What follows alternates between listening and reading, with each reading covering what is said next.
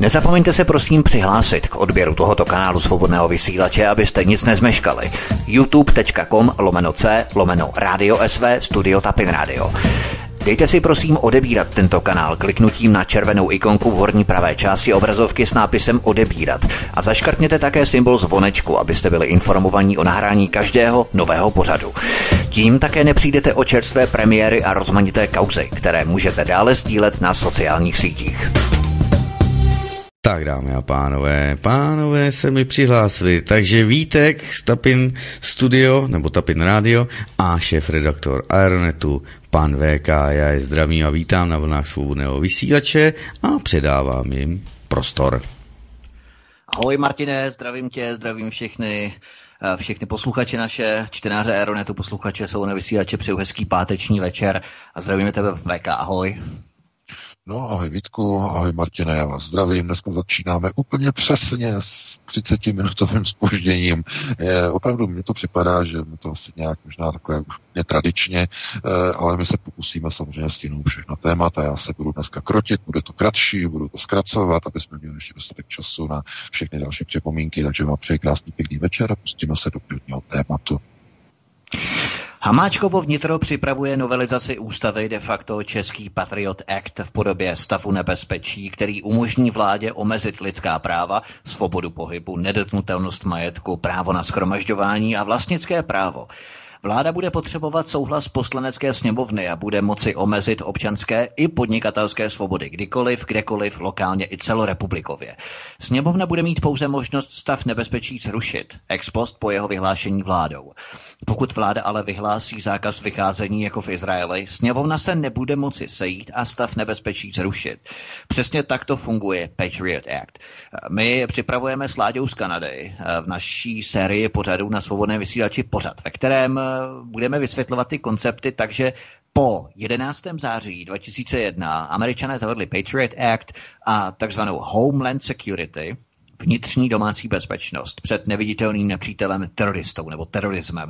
Na základě toho se mohlo šmídovat, odposlouchávat, sledovat, porušovat práva na soukromí, vlastnická práva, podnikatelská práva a tak dále. Jenomže tento koncept Homeland Security po 20 letech nezabírá. Lidé z toho mají srandu na půl, nikdo teorii o pádu dvojčat snad už ani nevěří.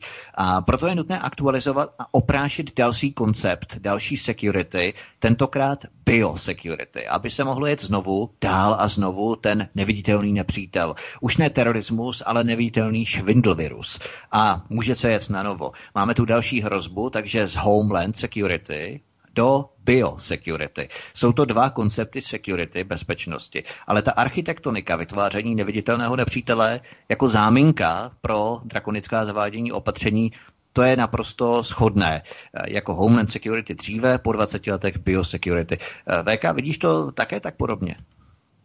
Ano, je to úplně, jako jak se říká, pozadí na hrnec posazené konceptuálně, protože eh, oni vždycky potřebují, aby mohli kontrolovat společnost, aby mohli kontrolovat populaci, tak potřebují mít nějakou záminku, protože lidé dobrovolně se kontrolovat nenechají. Každý chce samozřejmě žít svobodně v rámci svých možností, ale aby si nechal omezovat eh, svá lidská občanská práva, k tomu musí být nějaká záminka.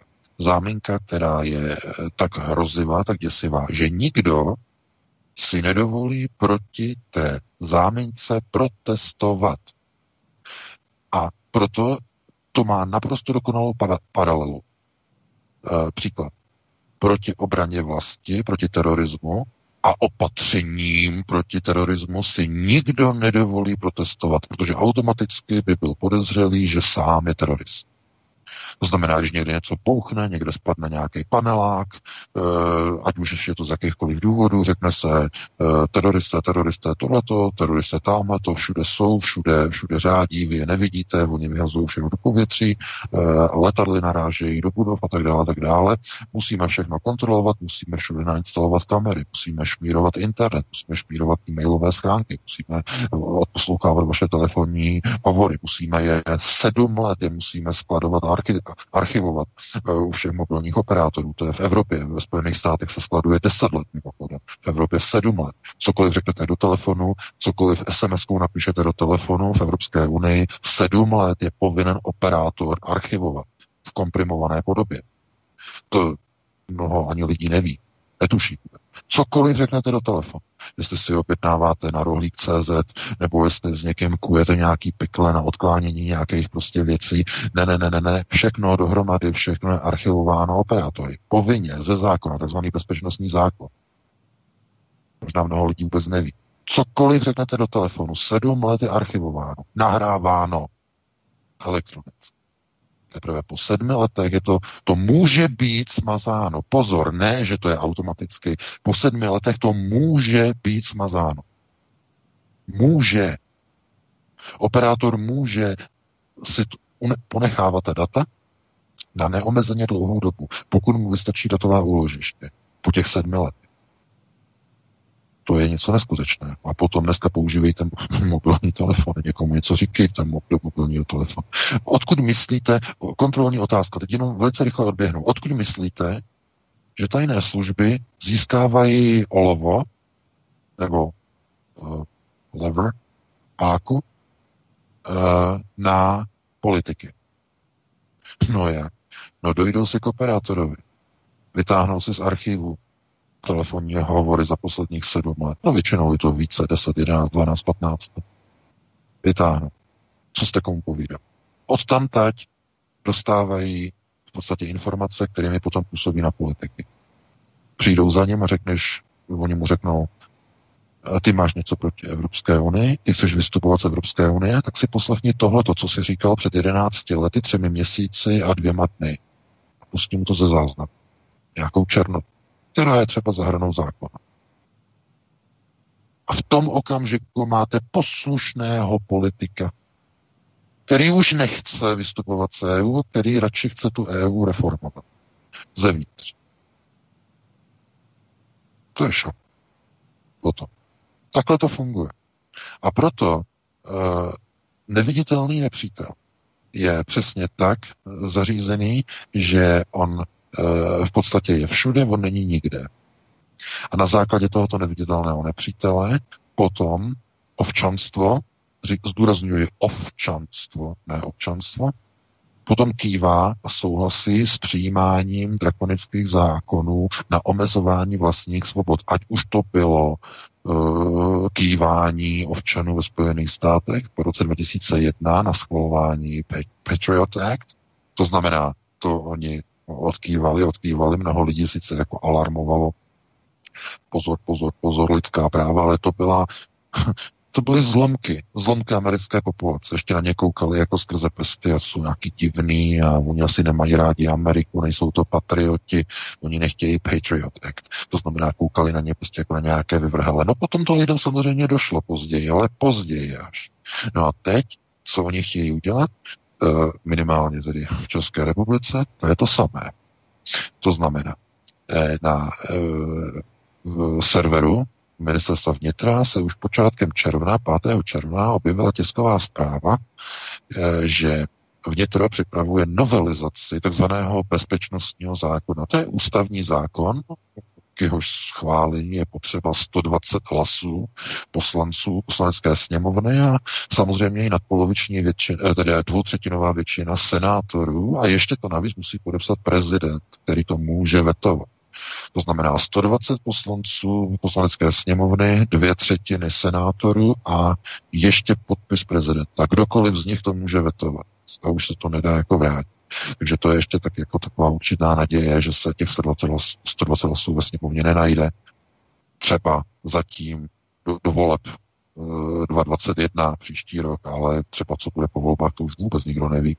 Eh, Babiš bude atakovat 40% volební hranici, v ostatní straně, strany se zhroutí, některé vypadnou, eh, on bude sahat po parlamentní většině, možná po ústavní většině, protože to je konceptuálně tak dané.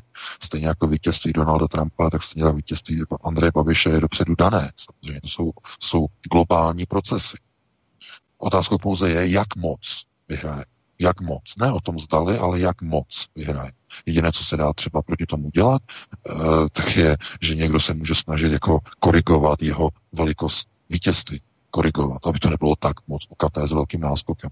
Podívejte se na společnost. Jaká je společnost? To znamená uh, Schabes uh, und Deckel und Knädel. To znamená, ta klasika, to znamená eh, čepička, jarmulka, velký talíř s knedlíkama, nedělní pohoda. Eh, koncept řízení od nedělního stolu. Nikoho nic neza, nezajímá. Každý má na háku, to znamená, nebo každý má v paži. To znamená, to, co se děje okolo lidí, jim je úplně jedno, úplně šumák, šumafu. Potom člověk někde jde a potom se diví, že ho někdo zmlátí, že mu policisté, měšťáci klečí na krku, že ho dusí, ty dobytku, ty nemáš roušku. K tomu se ještě taky dostaneme. Fašizace ve společnosti, no jako konec konců tady v Německu, že jo, 30. léta, eh, nacismus, nástup nacismu, eh, že jo, židé museli nosit žluté hvězdy. Dnes, v roce 2020, musíte nosit eh, já tomu říkám Gesichtleintuch, to znamená prostěradlo na, na, na, na, na no, slušně, že jo, na ústa, na tvář a to musíte nosit prostě. A když nemáte Gesichtleintuch, tak prostě to hned prostě a skočí na vás tohleto a povalí vás na zem a e, to není jenom v České republice, vůbec ne, to je i tady. Konec konců a nejhorší je to vůbec v Austrálii. V Austrálii tam je to úplně nejhorší. To znamená fašizace té společnosti. A proč? No, protože vládnoucí elity mají povel úplně paralizovat a zlikvidovat, dostat pod kontrolu vlastní zbytky bílé civilizace, svého vlastního gojímstva, abych tak řekl. Protože gojímstvo je v podstatě to, co musí být zde generováno a zlikvidováno, aby mohl být nastolen Brave New World, ten nový skvělý svět, ten vysněný, kde bude vládnout antifa, kde budou hořet ulice, budou chodit pouliční gengy, a budou mlátit bílé lidi, kteří nebudou dostatečně tmaví, černí. To znamená, lidi si budou kupovat tělky, budou se malovat na hnědo, na černo. V první fázi to nebude tak divoké, v první fázi bude stačit, když budete mít na hlavě nějaký laňtuch, budete mít na hlavě nějaký hater, nějaký prostěradlo, ženy budou samozřejmě zapalené do nějakého opalu, něco, co bude připomínat vzdáleně prostě nikápy, nějaké hijáby. No dneska už to začíná samozřejmě, jsou ty roušky, že To jsou, to jsou nikápy vlastně pro goje, tak se to dá říct. Jo? To je přesně ono. To znamená, není proto důvod, není proto vědecké vysvětlení. Existuje dokonce video na YouTube, kde se ukazuje, že když zakaz šláte přes roušku, tak 30% eh, těch aerosolů tou rouškou projde. To je to video. Eh, já k tomu chystám nějaký článek a nějaké povídání, nějaký překlad toho videa. To znamená, ty roušky jsou úplně jako hovno.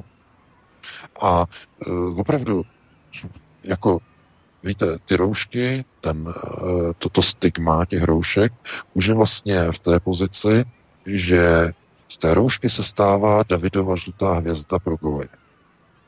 Přesně tak, dámy a pánové. To znamená to samé, čím si procházeli židé tady v Německu ve 30. let. To znamená, museli nejdřív nosit hvězdu. Potom jim sebrali majetky, dámy a pánové. Jenom, si, jenom, jenom paralela. Rozhodně to není žádné chutpe. Paralel. Museli nejdřív si dát hvězdu, nesměli chodit tam, kam mohli chodit, nesměli chodit do kin, do společných prostor, udržovat, co museli? Social distance. Sociální odstup. Co následovalo poté?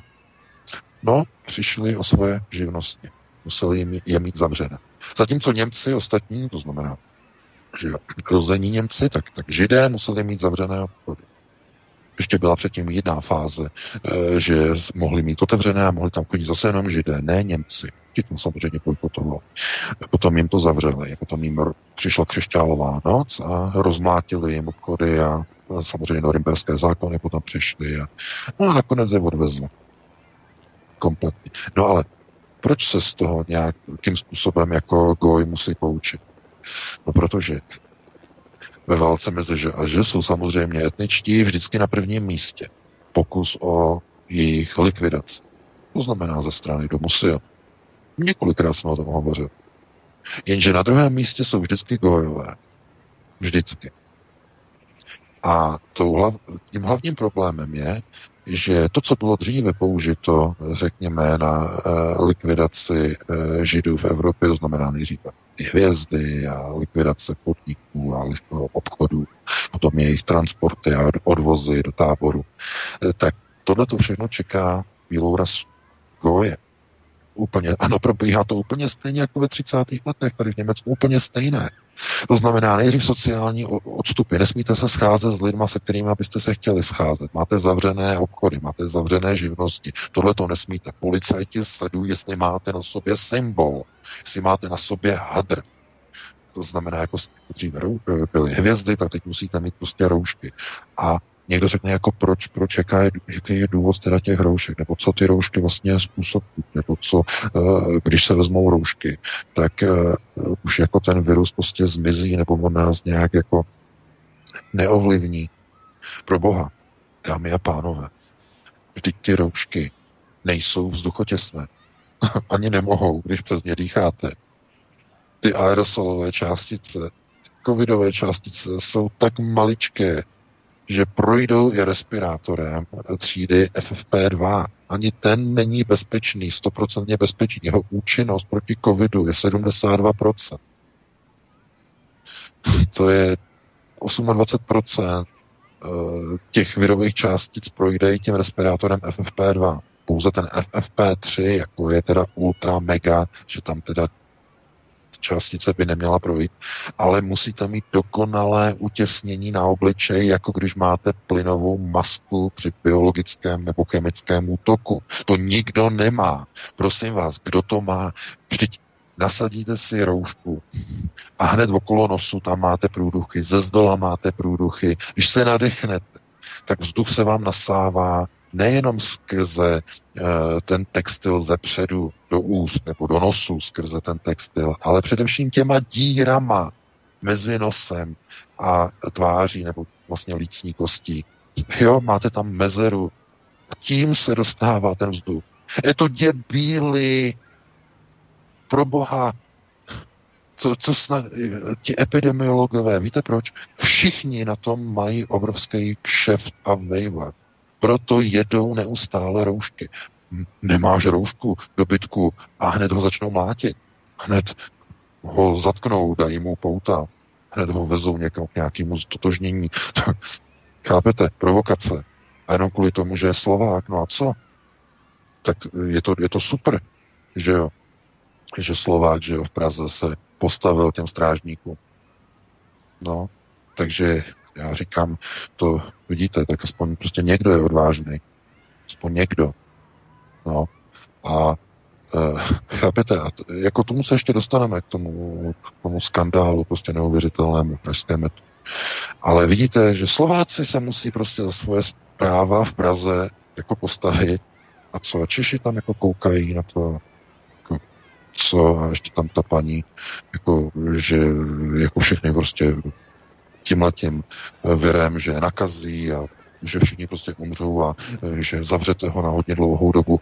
No, tohle to samozřejmě ta společnost to je v tom, že už je zpracovaná. Má už vymitej mozek. Úplně totálně vymitej. Ta rouška je prostě symbolem Davidovy žluté hvězdy, obdoby Davidovy žluté hvězdy, kterou nosili židé ve 30. a 40. letech minulého století. Úplně to samé. To znamená, když máš roušku, i kdyby byla z té obyčejné sprosté záclony, jak prý Češi, no, že jo, šikovní, eh, kteří hledají cesty, jak to ojebat, tak e, našli zase nový způsob, že se dělají roušky ze záclon, aby se dobře dýchalo, že jo. E, nebo si dávají roušky na půl žerdi, že? To znamená, nos kouká ven a jenom na puse, jako máte, jo. To, jako ty paní, které balí ty roušky pro ty důchodce. V té třídě mě České pošty ta fotografie z blesku, že to tam máte v tom článku, tam vidíte, jak tam prostě eh, důchodcům balí roušky a mají ty eh, dvě paní prostě spuštěné prostě své vlastní roušky na nos, pod nos, že Takže to všichni dodržují naprosto stoprocentně, to je opravdu, to je strašný.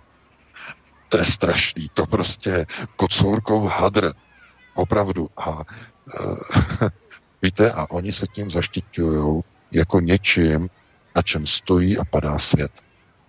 To znamená, roušky zajistí úplně všechno. Ne, ty roušky jsou prostě symbolem, samozřejmě pod vlastně útlaku a kontroly. To znamená, že ty si nosíš ten hadr, my ti dáme na hlavu hadr na hubu.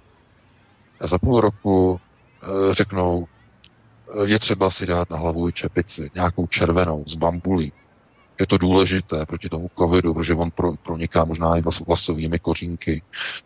Uh, on možná proniká i ušima, dejte si nějaké klapky na uši, jako oslí uši tam budete mít, prostě vypadejte, vypadejte nebo budete vypadat jako úplný šašek, uh, že jo, červená pampule, tohleto. A všichni najednou začnou nosit čepy se červenýma pampulema, protože to řekl prostě ministr zdravotnictví nebo nějaká epidemiologická rada se na tom prostě dohodla, že to prostě bojuje proti tomu neviditelnému covidu. to není jako něco, co by eh, bylo jako vtipné, protože ten hadr je úplně stejný jako ta čepice s tou bambulí. Ta vás ochrání proti tomu viru úplně stejně. Teda úplně stejně mizerně skoro vůbec. Každý, kdo byl přece na vojně, tak ví, jak eh, funguje v podstatě šíření vzduchu nebo jakým způsobem vlastně vzduch vstupuje do plic člověka nebo vojáka. To znamená, jaké jsou problémy při nasazování například e, polní bojové masky. Že jo?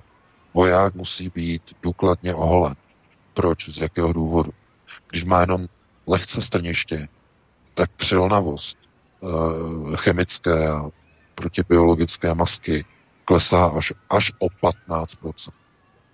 Protože tou, tou nepatrnou štvírkou která je způsobena vlastně tím strněštěm na tváři, se vám dostává miniaturní množství při každém nádechu bojového jedu do masky. A to si jistě dovedete představit, jak těsně na pocit je plynová maska přidělaná na obličej. Jak to pro boha někdo srovnávat s kusem hadru na hubě. Je to tě bílý. Řekněte to, prosím vás, těm epidemiologům, že dělají kretény z deseti milionů lidí v celé republice, naprosté kretény. Při každém nádechu do roušky skrz ty díry, které máte ze všech stran, nasájete půl litru nefiltrovaného vzduchu. Dva litry nasajete přes kus toho hadru, půl litru skrze ty díry. To je realita. To ví každý, kdo byl na vojně.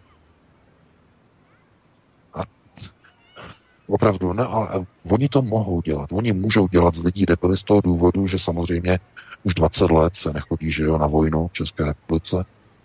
Nebo přeháním, nebo nevím, Vítku, u vás v Česku někdy od roku 2004. 2004 na Slovensku 2006, anebo obráceně. No, no, no, no, já teď nevím. už máme nějaký... 50, jo, No, jasně, jasně, jasně, já to, hned, já to hned uzavřu. Já jenom chci prostě říct, že to, co v podstatě se jako teď děje, tak eh, je vlastně jenom klasická ukázka toho, že COVID bude zkrátka použit na to, aby, aby došlo ke změně ústavy, ke změně bezpečnostního zákona, a aby vláda mohla omezovat občanská práva, mohla zakazovat skromažďování, mohla omezovat osobní, osobní práva, mohla konfiskovat majetky, eh, mohla nařizovat eh, zavírání obchodu, zavírání živnosti.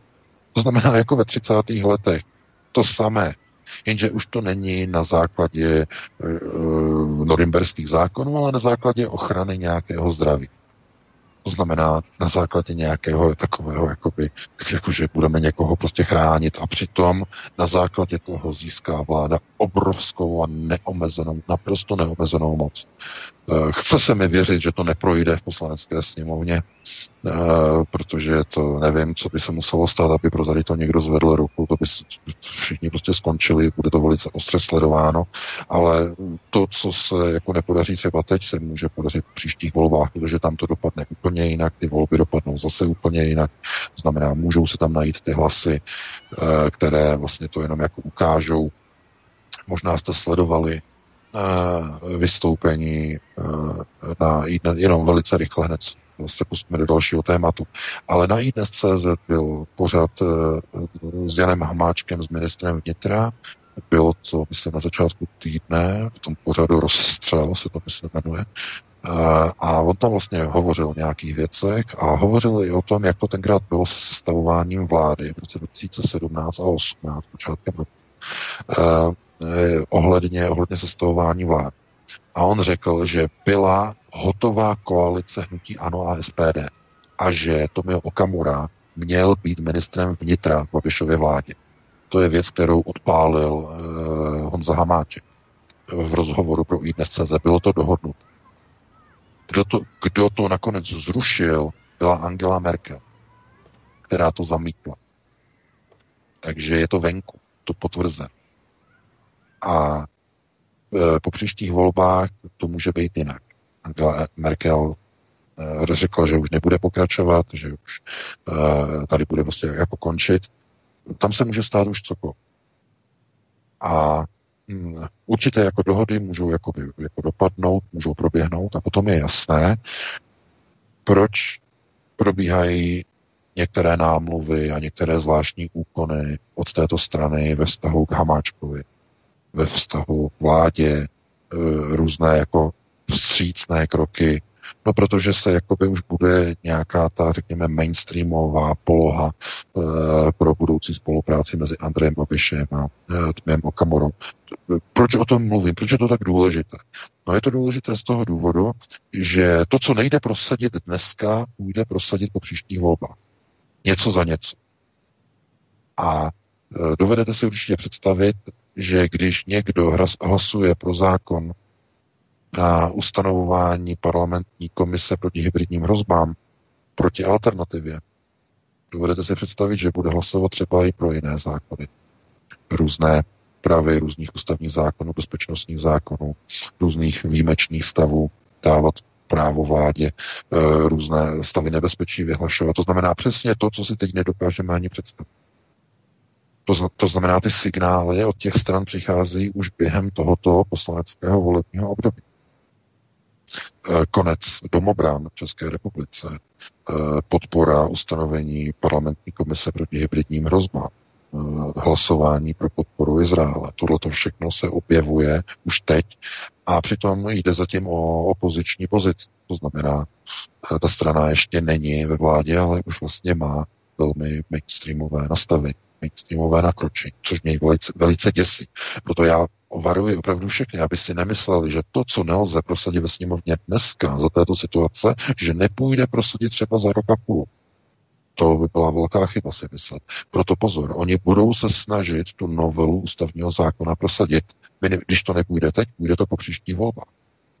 A to je doslova kopie amerického Patriot Act, ale úplně dokonal.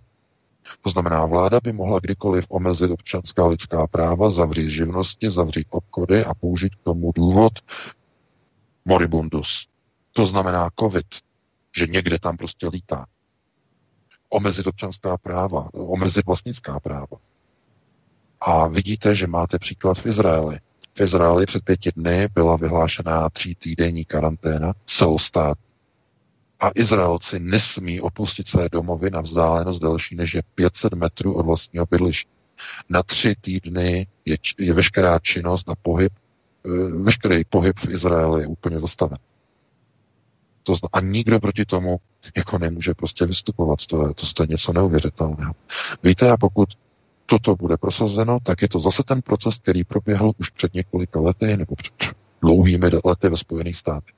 To znamená prosazování amerických procesů řízení, tzv. Patriot Act, to znamená na utahování šroubů a na likvidaci občanských práv a svobod. Na to si musí dát, musíme opravdu dát velký pozor. No takže to by bylo jedno téma, no zase bylo dlouhé, eh, další budou určitě kratší, takže pustíme se do dalšího tématu. Ano, my si zahrajeme potom písničku, ale ještě před písničkou zblákneme jedno kratší takové téma. Ty si VK zmínil SPD a zbližování s ČSSD.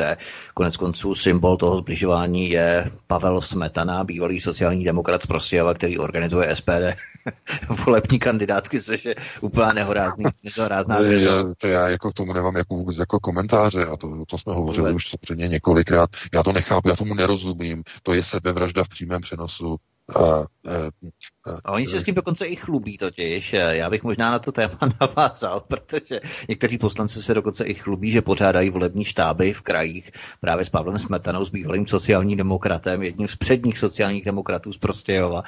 A někteří poslanci SPD se tím chlubí dokonce na svých sociálních sítích. Ale vedení SPD provedlo před volbami další čistku proti vlastencům. Tentokrát po to odskákalo vedení jeho české organizace SPD, které chtělo do čela své podzimní kandidátky dosadit cizí lidi doporučené centrálním vedením eh, SPD v Praze. Jeho moravské organizaci SPD eh, totiž tam eh, došlo k tomu, že ona odsunula, že, nebo takto pražská centrála odsunula místního lídra kandidátky jeho moravské klubu SPD až na 23. místo, to byl Petr Prázdda, tuším se jmenuje, a do čela byl dosazený poslanec SPD Jan Hrnčíř.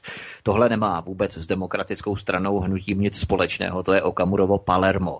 Lidé v regionech pro SPD makají a třou jako koně, ale když přijdou volby, pražské vedení je odkopné na kandidátce dozadu, anebo vykopne úplně ze strany. Je to stále a pořád dokola. V tom článku nebylo zveřejněné zdaleka všechno, co nám lidé z krajů píší i na redakční e-mail SVCS.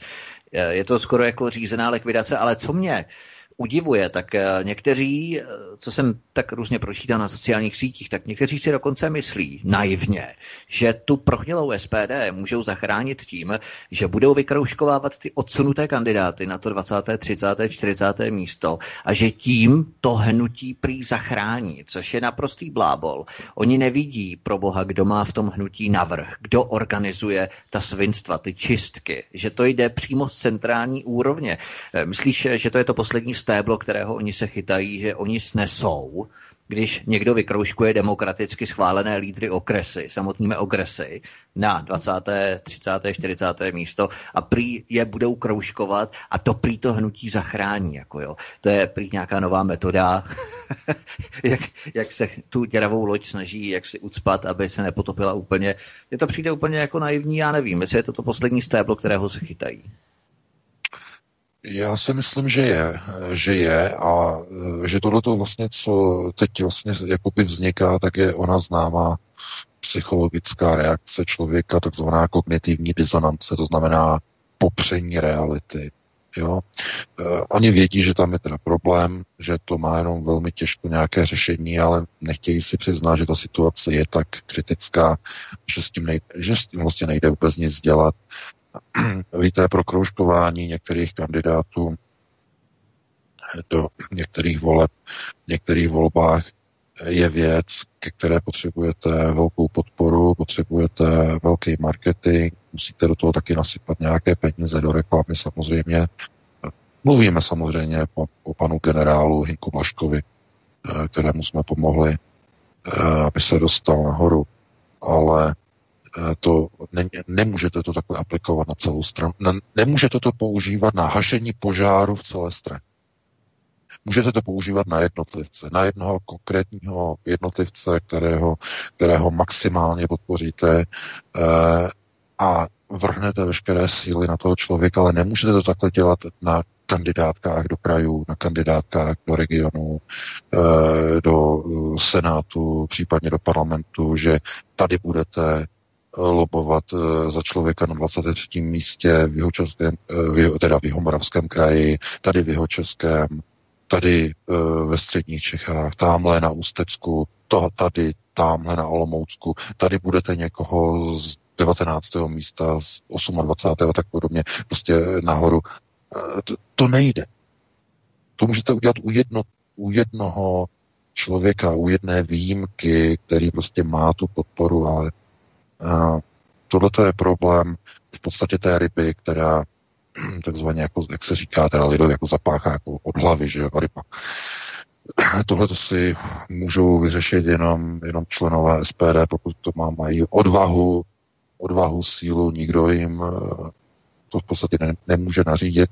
A pokud tam není nějaká, řekněme, silná persona, která eh, řekne, takhle se to dělat nebude, ta strana musí dělat, začít dělat jinou politiku, aby zpátky vlastně dostala důvěru od těch lidí, kteří odešli do jiných stran a založili vlastní subjekty, anebo uh, odešli, já nevím, do stran, které založili jiní politici, které jsou třeba bližší některým tezím, ať už je to trikolor, nebo jsou to jiné, jiné subjekty, uh, tak uh, bez toho se nepodaří zkrátka tu stranu nějakým způsobem revitalizovat a nějaký takzvaně nastartovat na novo, očistit ji, protože uh, ta strana je jenom tak dobrá, na jakých lidech je postavena.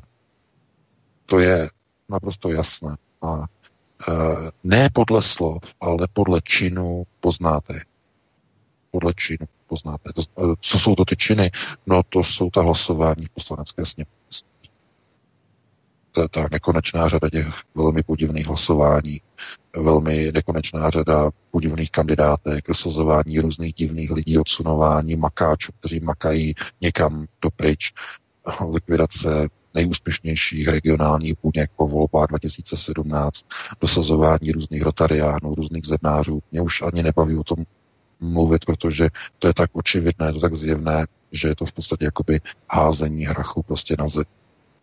A ta strana musí teda dělat buď teda tu svoji poctivou politiku, to znamená tu alternativní, to znamená, co je to alternativní strana. Prosazovat národní zájmy na prvním místě, což znamená eh, v žádném případě se, eh, nebo ne, v žádném případě nepodporovat zájmy státu Izrael. To je oxymor, to se vzájemně vylučuje. Pokud někdo zvedne ruku pro ochranu státu Izrael, znamená to, že hlasuje proti České republice, proti zájmu národa. Proč, z jakého důvodu, si musíme znova vysvětlit. Stát Izrael není jako státní útvar ve smyslu řekněme, objektu, ale je to především Jeruzalém, to znamená, je to hlavní centrální řídící mocnost v rámci okultních procesů řízení. Tady je Jeruzalém, tady pod ním dole je Praha, druhý Jeruzalém, jeho zrcadlo. To znamená, to, co se rozhoduje na Chrámové hoře, to se rozhoduje potom v Praze. A jestli chcete národ vlastně osamostatnit, aby nebyl řízen šábez goj, to znamená sluhy o něch, ať už jsou to sionisté nebo halachisté, tak musíte volit národovce Čechy. Čechy, ne goje. Eh, teda ne šábez goj. To znamená ti, kteří slouží státu Izrael, to znamená, jsou napojení na službu pod halachou, anebo proti, Sion, eh, proti Izraeli vystupují, to znamená eh, takzvaný dům Sion, to znamená na jedné straně slouží, anebo slouží na druhé straně. V obojích, v obojích případech, nebo v obou případech je to ovšem služba pro nebo proti Jeruzalém. Je to až na druhé koleji potom ta česká otázka.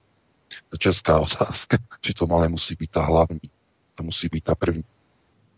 A eh, ano, pokud taková strana přijde do parlamentu, stane se okamžitě nepřítelem číslo jedna. Nebude jí dovoleno, aby měla své zástupce v předsednictvu poslanecké sněmovny. Nebude jí dovoleno, aby měla své předsedy eh, poslaneckých eh, výborů, jako je bezpečnostní, zahraniční a všechny ty možný další, které tam jsou. Nebude dovoleno, strana bude maximálně izolována halachistickými na jedné a sionistickými procesy ve sněmovně e, takovým způsobem, že tím bude jasně deklarováno, aha, tahle strana zastupuje zájmy českého národa. Nikoli v domu nikoli v Krámové hory. Aha. A je problém. Podle toho poznáte. Taková strana není poslanecké strany není. Dáli pámbu jednoho dne bude. A my samozřejmě proto děláme maximum, ale nepůjde to bez onoho konceptuálního vzdělávání těch lidí, kteří tam ty lidi potom dostanou. To znamená voličů. To znamená, můžete říkat, lidu. To je úlohou skutečné pravé alternativy. Je to dlouhá činnost, je to komplikovaná činnost, ale já si myslím, že uh, se to postupně zlepšuje, lidé postupně chápou procesy, chápou souvislosti, ale to není ze dne na den. Samozřejmě. Takže uh, já se na to dívám uh, v podstatě z toho pohledu, že v téhle vlastně chvíli nebo v téhle situaci je takové to de facto jakoby poslanecké, nebo já nevím, jak bych řekl, prostě stranické Eh, přetavování jednotlivých kandidátek eh, uvnitř SPD eh, vlastně motivováno tím, že ono to v budoucnu může vypadat různě. Strana se nemusí dostat znova do sněmovny, a nebo nedostane se v tolika počtech, jako se dostala v roce 2017. A někteří poslanci proto hledají místa v regionu, aby byli zvoleni do krajů a měli takzvaně flex zajištěný v regionech, případně v senátech, samozřejmě to velice s otazníkem, velice nepravděpodobné, ale v těch regionech by ta šance se mohla naskytnout. Konec konců tohle to nedělá, nebo nedělají jenom politici eh, SPD, to dělají politici ČSSD.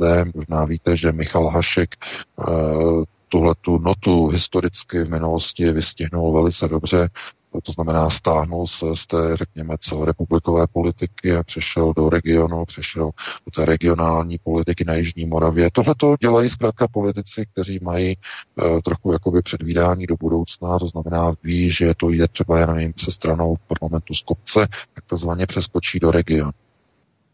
To nemyslete si, že jsou to hloupí lidé, to nejsou hloupí lidé vůbec. To znamená, oni chtějí být na prvním místě kandidátky na Jižní Moravě, v Jižních Čechách a tak dále, a tak dále, dostat se prostě uh, a to je jistota v tom regionu. Tam je jistota. Takže uh, pokud je to motivováno touto cestou, je to tragédie. Protože ty lidi v tom regionu dělají tu politiku v tom regionu. Oni očekávají, že když ji tam dělají, že když tam makají, že potom budou na těch kandidátkách podle zásluhy své práce, své činnosti. Tenhle ten maká nejvíce, ten to řídí, dobře, ten bude jednička na kandidáce.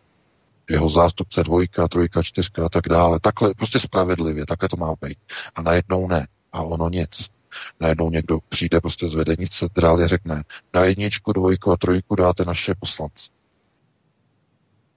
do svých kandidátek v regionu dáte naše poslance z poslanecké Tady je dosadíte, tady, tady. A ty lidi jsou z toho samozřejmě zdrbnutý, nesouhlasí s tím a oni řeknou, hele, když budeš moc prostě pejčit, my tě sundáme úplně dolů. A takže co se stane? No tak on se spokojí, že je odsunutý na šestý místo. Na osmý místo jako pan Hinek Blaško v Praze při volbách do EU, že osmé místo až. E, nebo jako pan Brázda, dokonce tam to dopadlo hůř, že jo, teď 23. místo na kandidáce z 30, myslím. Takže to, je, to, to, to jsou věci, dámy a pán. To, je, to jsou šoky na hlavu pro ty lidi, kteří tam makají. Tomu se nemůžete divit, že vznikají rozpory, že někdo končí, že někdo láme hůl, tou stranou, že někdo odchází do trikolory, někdo odchází někým se jinam za Babišem a tak dále, tak dále. To je normální proces v každé straně, kde pokud něco takového podobného probíhá, tak prostě za ta strana za to bude muset při volbách zaplatit. Velmi tvrdě zaplatit. No takhle bych to ukončil. Pustíme se hned do dalšího tématu. Máme čtvrt na devět skoro, eh, takže bychom se pustili, eh, pokud máme nějaké další téma. Aha, tak já myslím, že dáme písničku, tak fajn, tak uh, pojedeme úplně celou do devíti, jo? No, pojedeme do devíti, no. Dobře, tak fajn. Já jenom na Margo eh, v závěru tohoto tématu jenom nadnesu takovou docela vtipnou vložku. Eh, když se bavíte třeba s někým z SPD a nadnesete třeba skutečnost, že poslanci jsou tam tři doky a že se v podstatě vedle, vedle kůru Okamury nikdo neprofiluje moc v rámci té strany a tak dále, tak oni říkají, no profiluje, když třeba Jarda Foldina, ten je dobrý, jo. A to mě úplně, a to, s tím, pod tím argumentem já jdu úplně k zemi, jo, protože Jarda Foldina, bývalý sociální demokrat, který je v SPD, nevím jestli čtyři nebo pět měsíců, a ten jediný se profiluje vedle těch poslanců, který tam jsou tři roky. Ano, jo, tak to je, je tohleto, tohleto, to je já, já, argument, bych, jo, jako. já bych to neviděl jako důvod k smíchu, naopak je to velice závažné, protože to potvrzuje to tvrzení, že nejsou kádry. A to je, to je tragédie. To znamená, že opravdu nejsou kádry. Jestliže i e, jako srdcaři voliči SPD řeknou otevřeně, že přece je tam Jarda Foldina, e, tak to je potvrzení toho, že ty kádři tam nejsou. vlastní, domácí, vychovaní. E, to právě o tom hovoří Pěkin, že tohle je problém, který postihuje všechny. On říká euro, má ten výraz, eurolib, euroliberální prostor, že vlastně postihuje úplně všechny strany v euroliberálním prostoru. Že to je úplně typický podpisový mechanismus. Máte nějakou stranu a tam jsou pořád staří kádři, kteří nic nového nepřináší a náhrada za ně není. A on hovoří, že vlastně stejná situace je i v Rusku. Znamená Putin a pak kdo? No pak nikdo, protože nikdo tam také není jako zástupný kádr, nastupující kádr, ani v tom Rusku. A proto je vlastně jakoby ta krize euroliberálních stran, i když v Rusku samozřejmě to je jiný proces, naprosto jiný přesah, tak eh, de facto to platí vlastně na všechny strany, nejenom vlastně na té pravici, levici, ale vlastně i na té alternativě. To znamená, pokud nejsou kádři, tak té straně nezbývá nic jiného, než nakupovat a lovit v rybníku systémových stran. To znamená, že kdo tam je z těch kádrů v tom rybníku, znamená nějaký kapr, který už je staršího data výroby, ale on má dobré názory, on, ono se mu tam moc nelíbí, pojďme ho zkusit v našem rybníku, jestli se z něho stane štika. Jo, takhle vlastně probíhá to uvažování vlastně těch stran, které jsou takzvaně kádrově vyprázdněné. Není to vůbec důvod nějaké radosti, ale musíme se pustit do dalšího tématu. Roušky ve schránce, šokovaní seniori nevěří vlastním očím. Česká pošta začala do schránek doručovat volně sypané roušky na natržených papírových obálkách a u respirátorů je dokonce navíc uvedeno v angličtině, že není sterilní. Kdo to balí? Co je to za klauni? Tohle si na hubu nedám, napsal jeden čtenář. Eh, o roušky okamžitě vyhodil do koše a třikrát si umyl ruce dezinfekcí. Respirátor je v igelitovém eh, sterilním, pardon, nesterilním obalu. Pět roušek je v obálce úplně bez jakéhokoliv obalu. Nikde nejsou žádné přiložené instrukce, že roušky je potřeba před prvním použitím vyvařit. Ministr zahradnictví, ne zdravotnictví, říkám zahradnictví, uh, odpovědnost za tu spackanou distribuci, spackanou distribuci roušek odmítá jo, a vyzývá policii k zákrokům proti odpíračům roušek. Česko prostě přežije všecko. Ale s těmi takzvanými odpírači dusítek se pojí i další příhoda. Strážníci v pražském metru klečeli na krku cestujícího, to si tady VK nadnesl, eh, který si odmítá nasadit roušku. Fašizace v české společnosti je tady. Covidové gestapo srazilo muže k zemi, klečeli mu na krku, nemohl dýchat a naříkal nemáš roušku do bytku. Pořvávali na muže ostatní cestující a další žena křičela, aby muže zavřeli na hodně dlouho, že je terorista a chce je všechny nakazit smrtelným virem. A co je nejhorší, nikdo se toho muže nezastal a všichni jenom čuměli, jak mu covidové gesta poklečí na krku a dusí ho.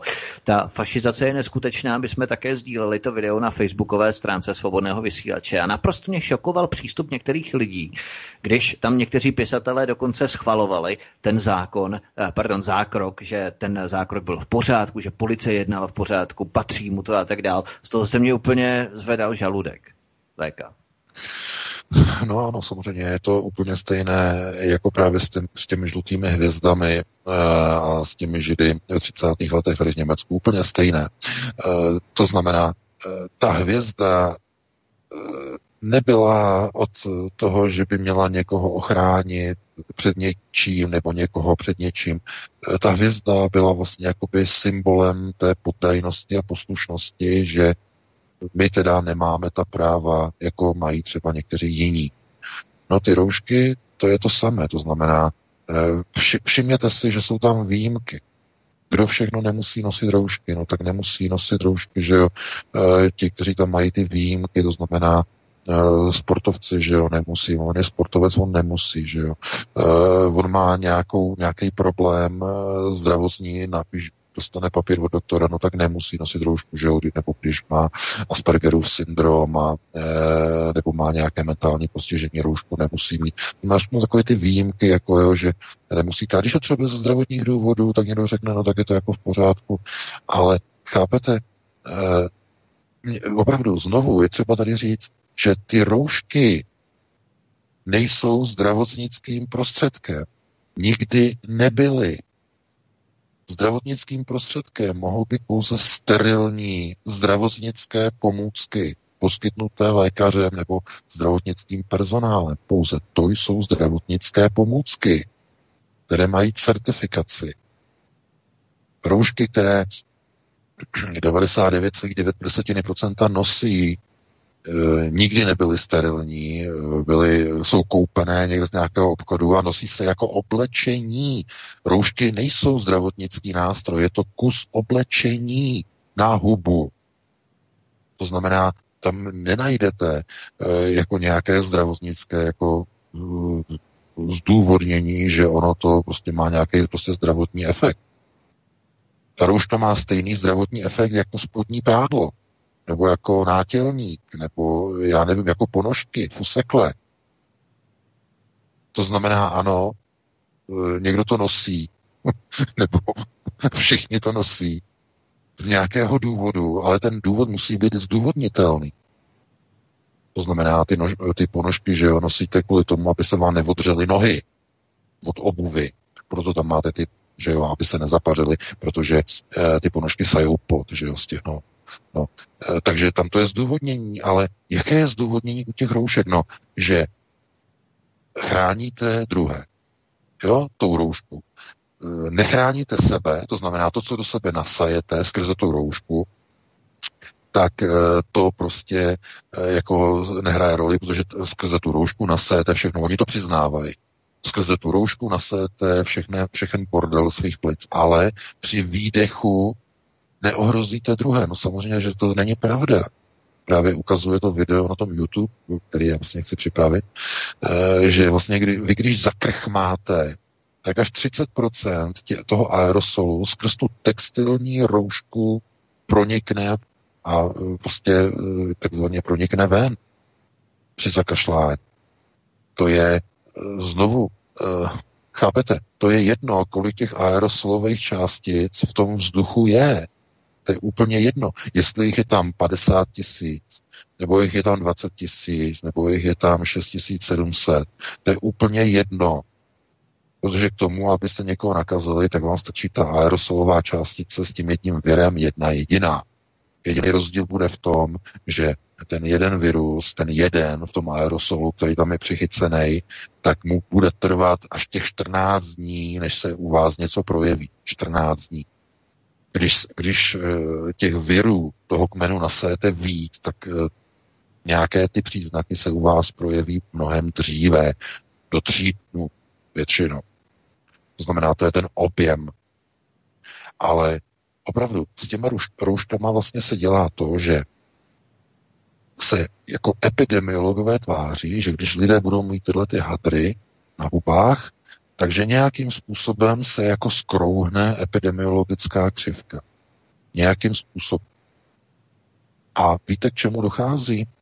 No dochází přesně k tomu, eh, co teď ukazuje vlastně ta studie ze Švédska, protože to bylo vlastně jiná, že jo, na té televizi české, ne, ne na české, ale na televizi Nova, článek, že vlastně v Švédsku ta jejich cesta, kterou použili, to znamená takzvaná eh, imunizace nebo globální imunizace a promoření celé společnosti, že funguje a že eh, po promoření ve Švédsku vlastně ta křivka nových případů ve Švédsku začíná prudce klesat. Zatímco v celé Evropě roste, tak ve Švédsku začíná prudce klesat. To znamená, Švédové si vytvořili tím, že nenosili roušky a že mezi sebou se imunizovali, to znamená prskali si do obličejů vzájemně, obrazně řečeno, eh, tak si vlastně získali eh, jako imunitu vůči tomu danému viru. No a tak jako to je přece logické, tak to funguje u drtivé většiny virových onemocnění nebo respiračních onemocnění, že lidé si musí vlastně získat imunitu na to vlastně, eh, aby vlastně byli jako bez, měli prostě nějakou formu prostě ochrany a bezpečí, protože ta rouška neochrání nic. Ta rouška zkrátka jenom eh, zabraňuje eh, dobrému dýchání, to znamená omezuje eh, vdechování kyslíku do plic a naopak zadržuje CO2 zase v ústech. Zvyšuje teplotu na ústech v rámci tělesné teploty. Nej, nejchutnější je to samozřejmě v letním období. Zase ta objevilo se jiné video, které ukázalo, že v letním období při teplotě na 25 stupňů se začínají na vnitřním povrchu roušky po pěti minutách množit bakterie a plísně. Pět minut po nasazení roušky. Po deseti minutách vdechujete spory a bakterie množících se virů zpátky do plic. Jednotlivé houby nasáváte do plic, plísně, které se začínají množit na vnitřní straně roušky. Bezpečné použití roušky při teplotě na 25 stupňů Celsia je 15 minut. Potom by měla být zahozená a vyměněna za novou. 15 minut. Dámy a pánové, kdo z vás to má? Je to děpíly. A tohleto zkrátka se děje všude. To znamená, uh, když lid už se neřídí rozumem, vzniká něco, čemu se říká idiokracie. Stav idiokracie je věrně zachycený v jednom hollywoodském filmu stejného názvu, Idiocracy, eh, z roku 2004, 5, teď mě neberte za slovo, to už je velice starý film, nebo relativně starý. Eh, podívejte se na něj. Tam je to sice tak jako humorně udělané, ale mnoho z toho tam vlastně tomu odpovídá, co probíhá dnes. To znamená debilizace národů, debilizace společnosti, eh, lidí, kteří eh, jako v podstatě by se měli řídit rozumem a místo toho se de facto řídí nějakými, nějakými šílenými nápady různých epidemiologů, kteří mimochodem mají obrovský střed zájmu eh, v rámci distribuce zdravotnického materiálu v dané zemi, jako třeba pan Primula. Eh, ne, nejenom pan, pan Maďar, to znamená epidemiolog, který teď nedávno se vzdal své funkce, hlavní vládní epidemiolog, který odešel z funkce poté,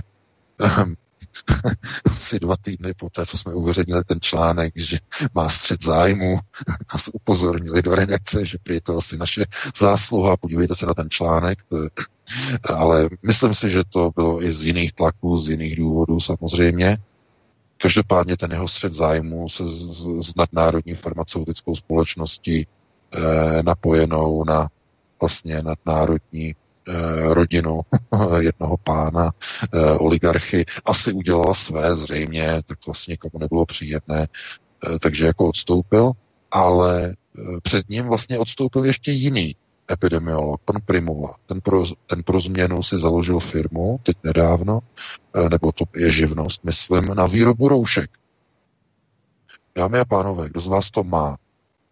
To znamená střed zájmu nejvyšších epidemiologů, kteří radí ministrovi zahradnictví, to je nádherné označení, se mi líbí, eh, ministrovi zahradnictví Adamu Vojtěchovi na to, aby vyhlašoval různá omezení eh, v občanské společnosti, tak tito lidé, kteří mají střed zájmu, že mají vlastní podnikatelské aktivity ve výrobě ochranných pomůcek ve vztahu k epidemiologickému zvládání situace, tak tito lidé mu radí a ministr zahradnictví potom vyhlašuje epidemiologickou epidemiologická rozhodnutí a zavírá eh, hospody a omezuje eh, otevírání hospod a kolik lidí se může scházet a tak dále a tak dále.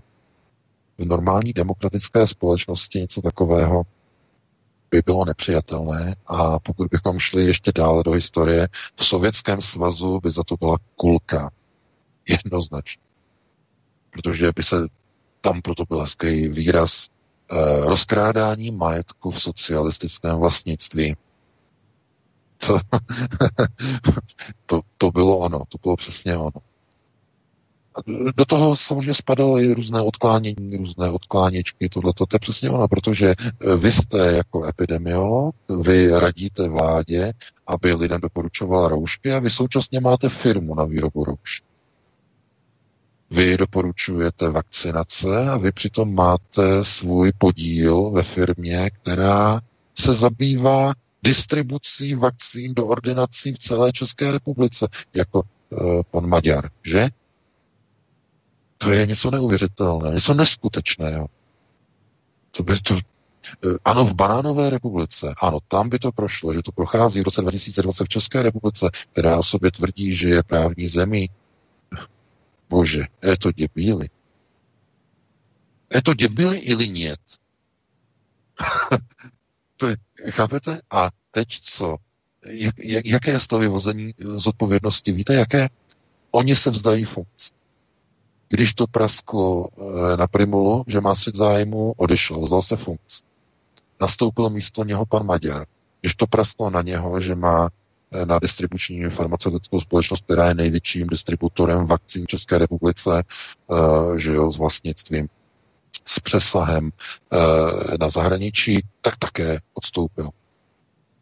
To je jediná reakce, to znamená, když to praskne, tak oni odstoupí. A co? A jede se dál. Chápete? Takže ta společnost uh, už nemá žádný kontrolní vnitřní mechanismus, který by dokázal zabraňovat vlastně těmto činnostem, těmto krokům.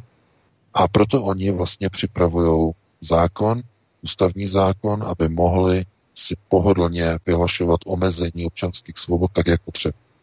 A jakmile jim to projde, to budou takové vejvary ze státního, že si to nedokážete ani představit. Protože tím dostane ta vláda tak obrovskou neomezenou moc, že bude moci nařizovat úplně všechno. Bude kontrolovat lidské život. Řekne, tebe zavřeme, protože ty co, ty si nenosil roušku. Nebo my ti sebereme barák, eh, protože ty jsi tam pořádal nějaké mejdany a ty jsi tam měl víc než 10 lidí. To znamená, šíříš epidemiologickou hrozbu. Takže my ti na dobu nějakou zabavujeme ten barák. Teď nějakou dobu, dobu. No na, na dobu, dokud bude, to, ten, dokud bude ten výjimečný stav, nebo oni to chtějí nazývat stav nebezpečí, dokud bude trvat. A jak dlouho bude ten stav trvat?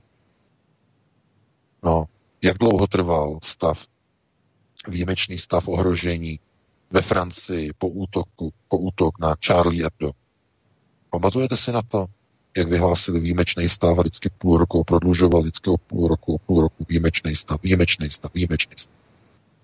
Byl ten stav od roku 2015 eh, nebo 16, útok na Charlie Hebdo, teď nevím, mě neberte za slovo. Od té doby, kdy byl ten výjimečný stav zrušen? Byl vůbec zrušen, nebo stále ještě ve Francii trvá?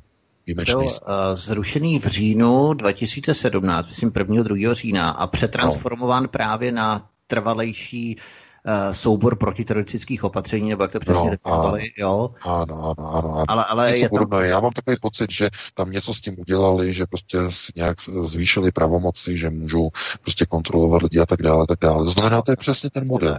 To je přesně ten model, to znamená, vytvoříte někde nějakou krizi a uh, vytvoříte nějaký výjimečný stav a potom, když už to není udržitelný, tak to nějak transformujete, aby to bylo takzvaně podle zákona. No a o co se snaží v České republice.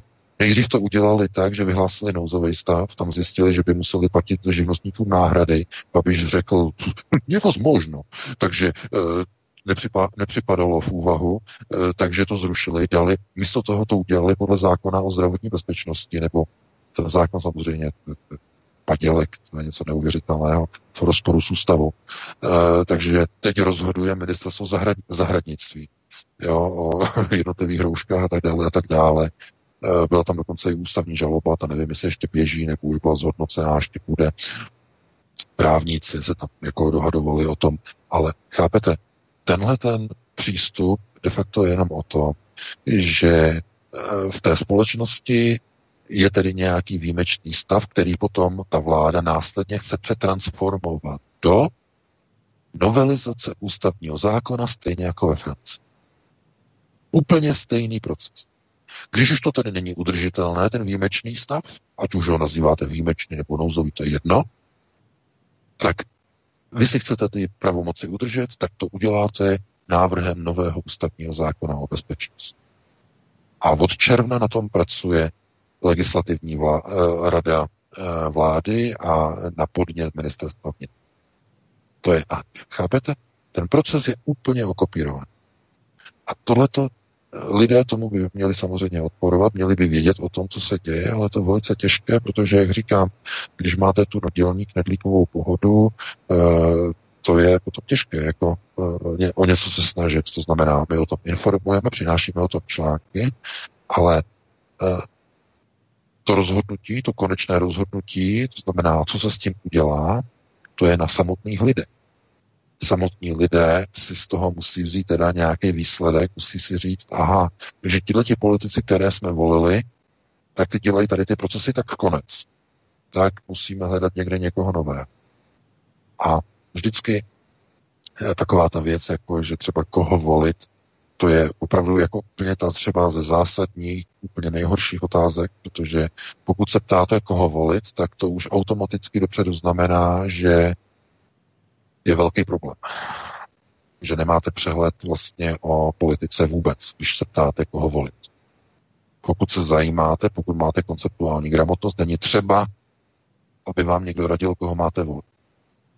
To je zásadní. To je jako, když máte prostě tu velkou frontu těch lidí a oni dojedou na to, že volili člověka, kterého volili, protože někdo jim řekl, volte ho.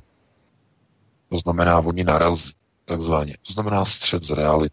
Tak a teď ta velká fronta těch lidí si to uvědomí, což je dobře. Volila špatně. Teď ta fronta přijde a jde za jiným rádcem a ptá se ho, koho máme volit. V tom už je zakódované to podřízenectví, v podstatě ano. ta ovcovskost. A jdou, teď volit, a jdou zase volit někoho jiného. To znamená, jo, prosím vás, jako neptejte se nás v našich, na, v našich pořadech, koho volit. Protože pokud máte konceptuální gramotnost, automaticky víte, kdo to je. Automaticky víte, kdo to je, koho máte volit. To znamená, vy chcete tyhle ty koncepty, vy chcete tyhle ty hodnoty, které sdílíte ochrana rodiny, ochrana státu, nepodléhání Izraeli, upřednostňování národních e, zájmů nad zájmy Izraele. To znamená tyhle ty kroky, tyhle ty kroky, tyhle ty kroky a najdete potom na volební scéně možná jednu jedinou stranu, možná dvě tam najdete, které přicházejí v úvahu a nepotřebujete nikoho, aby vám radil. Jsou to mimochodem strany, které nejsou v parlamentu, jsou to mimo parlamentní subjekty. A nepotřebujete, aby vám někdo říkal, koho máte volit. Ve chvíli, kdy vám někdo řekne, koho máte volit, tak dělá práci a rozhodování za vás. Protože vy jste konceptuálně negramotní. To je jako, milý pane, prosím vás, můžete mi říct, eh, jaké číslo na tomhle papíru je nakresleno a ukáže, vytáhne bankovku, 100 eurovou, protože je negramotný. A půjde za někým, bude se ptát, přečtěte mi prosím vás, co je to za banku. To je přesně ten samý problém a průsed.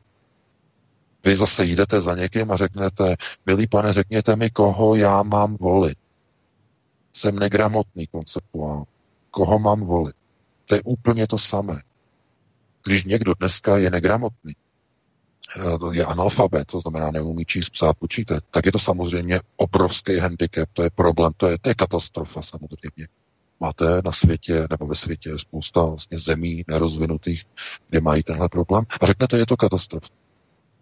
Ale když máte lidi, kteří jsou konceptuálně negramotní, tak nikoho to ne, tak, takzvaně, nikomu to žíly netrhá. Všichni jsou úplně v pohodě. Oni umí číst, psát a počítat, ale co se týče konceptuální gramotnosti, znamená nerozumí politice, jsou úplně v pr a ve psích. Proto naším úkolem je lidi jako v základní škole, to znamená, jako když přišel pan řídící, začal kázat, to nebylo ani vyučování, spíš bylo kázání, to znamená takhle a takhle a takhle se to dělá, to vy máte takhle, tady to máte vlastně vysvětlený, je to takhle to funguje, my to vysvětlíme na té alternativě. Ale výsledek musí vlastně být přetaven do toho, že ten člověk se stane konceptuálně gramotným a už nebude muset chodit za panem řídícím a říkat, pane řídící, přečtěte mi tady tu knížku, tady tu větu, já neumím číst. Já to neumím si vysvětlit, co tam je za ty písmenka, ty kliky háky. Takže ano, někdo, někomu to může připadat jako prostě vodění za ručičku, že jo, že něco vysvětlujete, ale bez tohohle toho nemůže existovat národ. Národ, kterému někdo radí, koho má volit. To samé, co probíhá v Bělorusku. Někdo někomu radí, že nemají volit Lukašenka, ale nějakou slečnou, která mezi tím zdrhla do Američany pronátého hotelu ve Vilnius. Tak eh, to je ten samý proces konceptuální slepota, konceptuální negramotnost. Vy si dovolujete někomu radit, koho mají volit. To znamená, když Babiš tam říkal, my chceme vyzvat uh, uh, opakování voleb v Bělorusku, samozřejmě například z Majka Pompea, to je ten samý proces. A my nechceme opakovat vlastně tyhle ty já tomu říkám indoktrinační procesy, to znamená někomu říkat, co má udělat, někomu říkat, koho má volit, někoho, koho máte podporovat.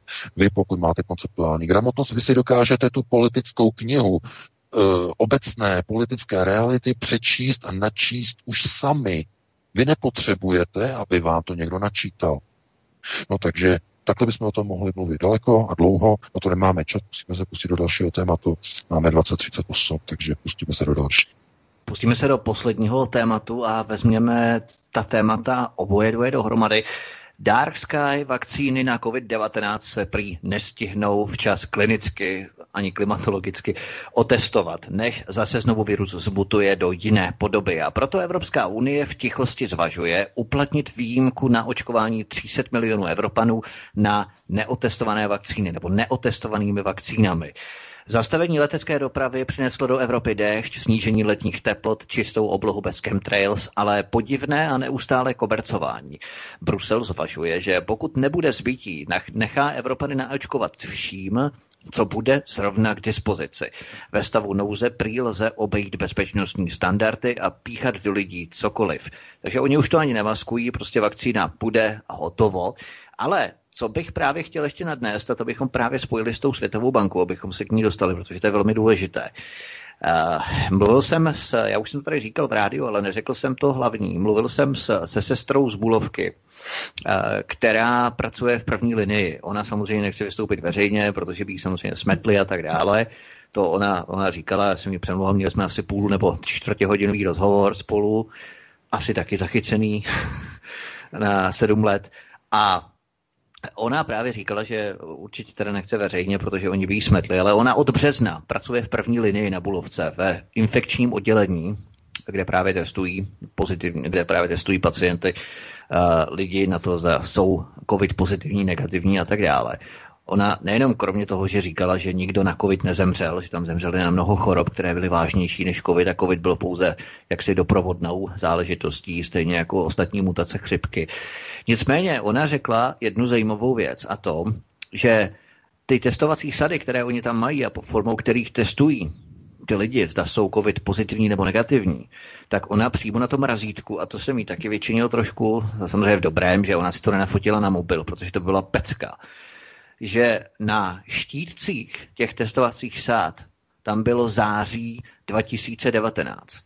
A to je pecka, přátelé, protože jak mohlo být na COVID in, uh, testovací sady, jak mohly být stáří v za, ze září 2019, kdy v podstatě COVID vůbec ještě nikdo nevěděl, že takového něco se chystá. To bylo až za nějakých 6-7 měsíců, březnu, v únoru, březnu, tady u nás v České republice se začalo testovat. Tak jak to mohlo být eh, v rámci stáří už, už od září 2019. Naprosto neskutečná záležitost. Škoda, že to fakt nemá nafocené, protože to byla pecka. Kdybychom to měli odůkazované, tak to můžeme pouze mluvit o tom, řekněme, ve formě eh, sdělení, ale nemá to průkazní hodnotu. Bohužel, protože my ty důkazy nemáme, ale ona říkala, že to nám opravdu viděla mnohokrát, nesčetněkrát, když eh, testovali ty lidi, protože ona byla jedním z nich, oni tam měli ty biohazard, že, ty obleky a tak dále. A oni testovali ty pacienty a opravdu září 2019. Byly ty testovací sady na COVID-19. Neskutečné. Ale to se právě váží k tomu zjištění VK ohledně uh, Světové banky a financování. Co k tomu máš v rámci toho posledního článku? No, je to, je to poslední článek na Aeronetu, určitě si ho přečtěte, nebo pokud jste ho už teda teď nečetli teď večer, protože je to obrovský skandál, je to obrovské odhalení, které vlastně otřásá americkou alternativou a agentura Reuters se pustila do brutálního, fanatického vyvracení této informace, ale velmi marně. K čemu došlo? Eh, na americké alternativě v okolí serveru Breitbart News a Infowars jejich novináři narazili na velice zajímavou věc. Jistě znáte Světovou banku, World Bank. Světová banka je globalistická organizace, která používá peníze Eh, Ze soukromých subjektů, takzvaných hedžových soukromých fondů, eh, jsou tam peníze Billa Gatese, který je jedním z největších akcionářů World Bank, mimochodem Bill Gates. Eh, dále eh, Jeff Bezos, majitel Amazonu, jedním z, vysokých vlastně takzvaných affiliates Světové banky. Jsou tam některé bankovní domy, samozřejmě Dům Rothschild nebo National Bank of England, Rothschild Bank je jedním z hlavních takzvaných grantorů Světové banky. To znamená, to je nejvyšší globalistická uh, organizace, uh, mohli bychom říkat nejvyšší světová sionistická banka, pokud bychom tedy abstrahovali od té skutečně nejvyšší, tedy od Rothschild. A tahle organizace dělá zajímavou věc, nebo zajímavou profláklou věc. To znamená, financuje a zajišťuje financování jednotlivých projektů pro ochranu klimatu, pro ochranu zvířat, pro ochranu ekologie, pro ochranu e, nejrůznějších věcí a také pro ochranu zdraví. Na jednotlivé tyto tituly poskytuje Světová banka takzvané, e, oni to říkají grantor schemes, to znamená schémata grantů. Eh, de facto to nemá s granty nic společného, ale jsou to de facto úvěrové rámce, kde na základě těchto úvěrových rámců jednotlivé země světa, které jsou zákazníky Světové banky, to znamená vlády jednotlivých zemí, s pomocí těchto grantorů získávají některé, řekněme, benefity eh, a financování pro některé tyto operace Světové banky čemu došlo? Tito novináři Sokolí Breitbart a Infowars narazili na opravdu zajímavou věc. Světová banka proraz, eh, prosazuje nebo provozuje speciální server, který je součástí webu Světové banky. Je to informační databáze, eh, takzvaná WITS. A tato eh, informační databáze vlastně registruje všechny obchody mezinárodního obchodu, které má pod křídly Světová banka a jsou tam výjezdy a statistiky z účetnictví Světové banky. To znamená, co pomáhá financovat skrze své grantory Světová banka. A došlo tam k odhalení něčeho naprosto neuvěřitelného. Při výjezdu a výpisu grantorů za roky 2017 a 2018 tam byly zachyceny seznamy zemí, do kterých Světová banka svými uh, takzvanými fundy, svými grantory pomohla navést, to znamená do těchto zemí importovat testovací sady pro COVID-19. Jsou to výpisy za roky 2017, 2018. V době, kdy COVID oficiálně neexistoval, tak vlády těch uvedených vypsaných zemí, které tam jsou, nakupovaly již v roce 2017 v obrovských množstvích testovací sady na COVID-19. K čemu došlo následně? Jakmile tohleto propuklo ven, tak nastal obrovský povyk, obrovská panika. Světová banka schodila svůj server a začala čarovat. Přepsala svoji účetní statistiku za roky 2017-2018.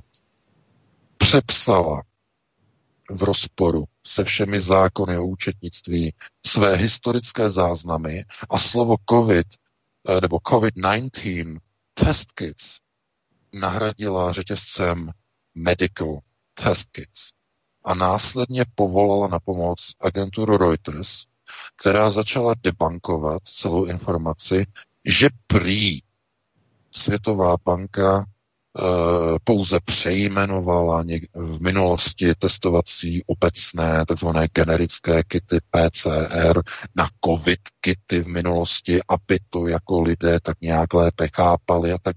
Samozřejmě jsou to naprosté bláboli.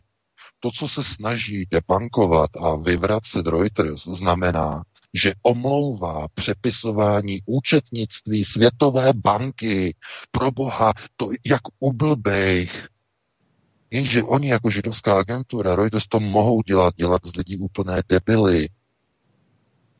Ten server WITS, WITS, to znamená ten, který eviduje pro Světovou banku historická data o uskutečněných nákupech, je takzvaný, oni tomu říkají uh, st- uh, historical status data, to znamená historická statistická data, do kterých se nesmí zasahovat, protože jsou přímo odvozené od čeho?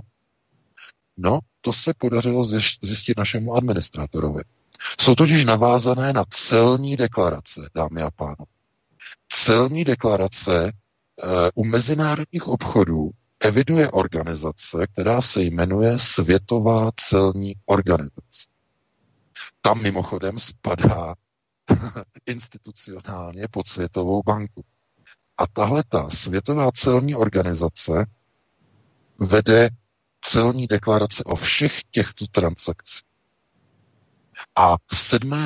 5. Eh, září, ještě 5. září tohoto roku, kdy eh, na webu byly, tedy na webu Světové banky, byly toto statistické záznamy o dodávání testů COVID-19 v roce 2017 a 2018 do Evropské unie, do Spojených států, do všech možných zemí, tak když tam ještě, když ten skandal ještě nevypukl a bylo to ještě veřejně dostupné, ta data na serveru Světové banky, tak v tom zdrojovém kódu i na té webové stránce byl odkaz na celní deklaraci u Světové celní organizace. To znamená, lidé si tam mohli kliknout a mohli na webu Světové celní organizace vidět celní deklaraci na ty objednávky, respektive na výčet těch objednávek, ve kterých bylo uvedeno datumově datum ten a ten celní deklarace, věc, produktové číslo, objednávka do té a té země na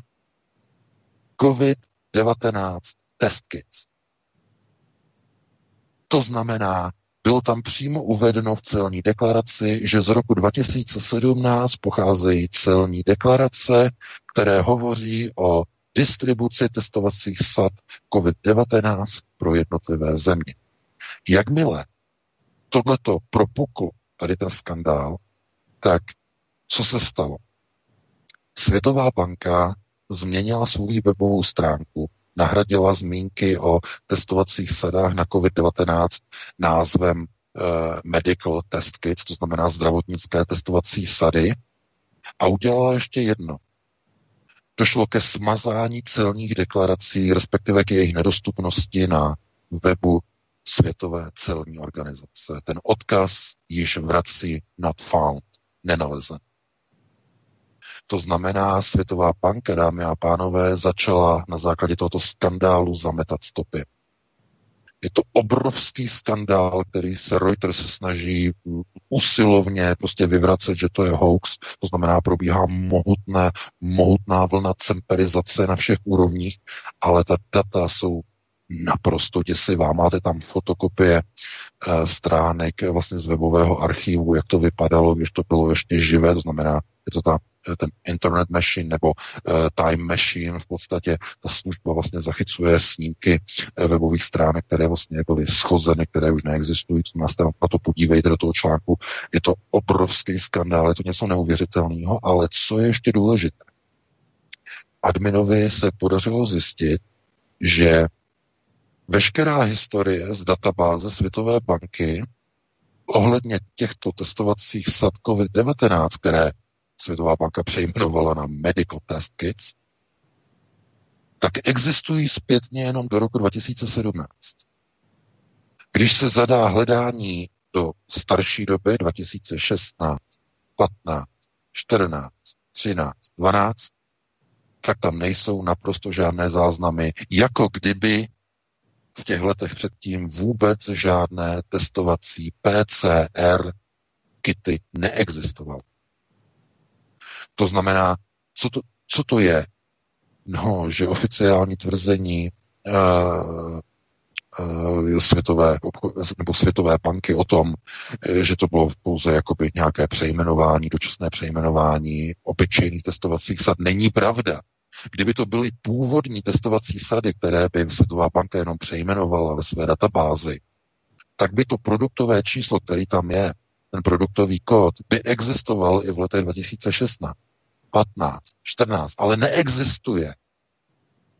To znamená, ten záznam toho produktového kódu, který tam je, máte to v tom článku, existuje pouze od roku 2017 a, je, a byl a existoval tam pouze s jediným označením z jediného produktu.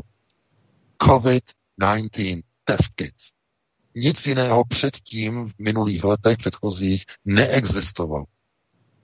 Tohle to se podařilo zjistit našemu adminovi. A to je majstršt. Podařilo se nám teda vyvrátit tvrzení agentury Reuters. Jejich vyvracení je lživé, nepravdivé. Světová banka skutečně prodávala od roku 2017 prokazatelně, nepopiratelně testovací sady COVID-19. Což tedy potvrzuje teď i to tvrzení, eh, které vlastně Vítku si říkal od té eh, paní sestry nebo doktorky, nevím, eh, z té bulovky. To, když ona hovořila o září minulého, že tam byly vlastně razítka, že to pochází ze září 2019, COVID test kits, no tak je to naprosto jasné. COVID oficiálně, testovací sady oficiálně pocházejí ze začátku roku 2020. První oficiálně, že první vznik. Takže dámy a pánové, tohle to je bomba, to je něco neuvěřitelného. A znovu se potvrzuje, že nikdy neexistuje žádné spiknutí, které by bylo dokonale naplánované. Vždycky existují některé takzvané chyby v informačním poli.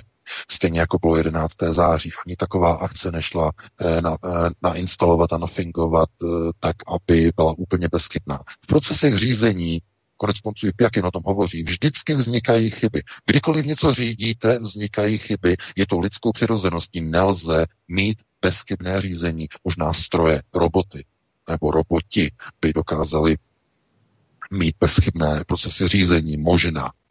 Ale víte, že je ve strojích vznikají chyby, různé erory a tak dále. To znamená, eh, u lidí je vyloučeno komplikované procesy spěknutí, které globalčiky používají, nějak úplně dokonale zamaskovat. Vždycky někde něco unikne, nějaký průser, prostě uniknou data. A co oni dělají? Oni se zmůžou jenom na jednu věc. Začnou debankovat, začnou vyvrat, vyvracet. Je úplně jedno, jako argument oni použijou, jestli tomu argumentu někdo věří nebo ne. Oni řeknou, to to je argument, my to vyvracíme, označujeme to za hoax a je to vyvráceno. Konec šluz, šmitec, nezajímejte se o to. Ne, ne, ne, na alternativě takhle nefunguje. My to prověříme, my to zjistíme a my vidíme, že ty testovací sady před rokem 2017 samozřejmě musely existovat kdyby to byly obyčejně testovací sady na PCR, které, fungují, které existují už jak dlouho, 17, 18, 20 let fungují. Takže eh, byly by tam zaneseny u Světové banky. Ale není tam nic, je tam nula. Respektive nula. Eh, prázdno. Neexistují žádné záznamy. To znamená, tyhle ty informace uh, ukazují, že je to úplně jinak, než se nám prostě říká v médiích. Samozřejmě nás to ani nepřekvapuje, ale ty důsledky jsou naprosto hrozivé. Od roku 2017 jednotlivé vlády nakupovaly s pomocí takzvaných grantorů testovací zařízení, netýká se to jenom těch testovacích kitů jako takových, ale i z jednotlivých zařízení na testování od roku 2017 za roky 2017, 2018 byly připraveny testovací sady. A teď, dámy a pánové, teď pozor, pozor, pozor, velký pozor a ještě jednou pozor, pozor, pozor. Jistě si pamatujete, že když v České republice teda oficiálně vypukla covidová krize, objevily se v únoru, v polovině února to bylo, myslím, ty první případy v Praze, ten taxikář a tak dále, tak dále, ty první případy, tak jistě víte, co následovalo.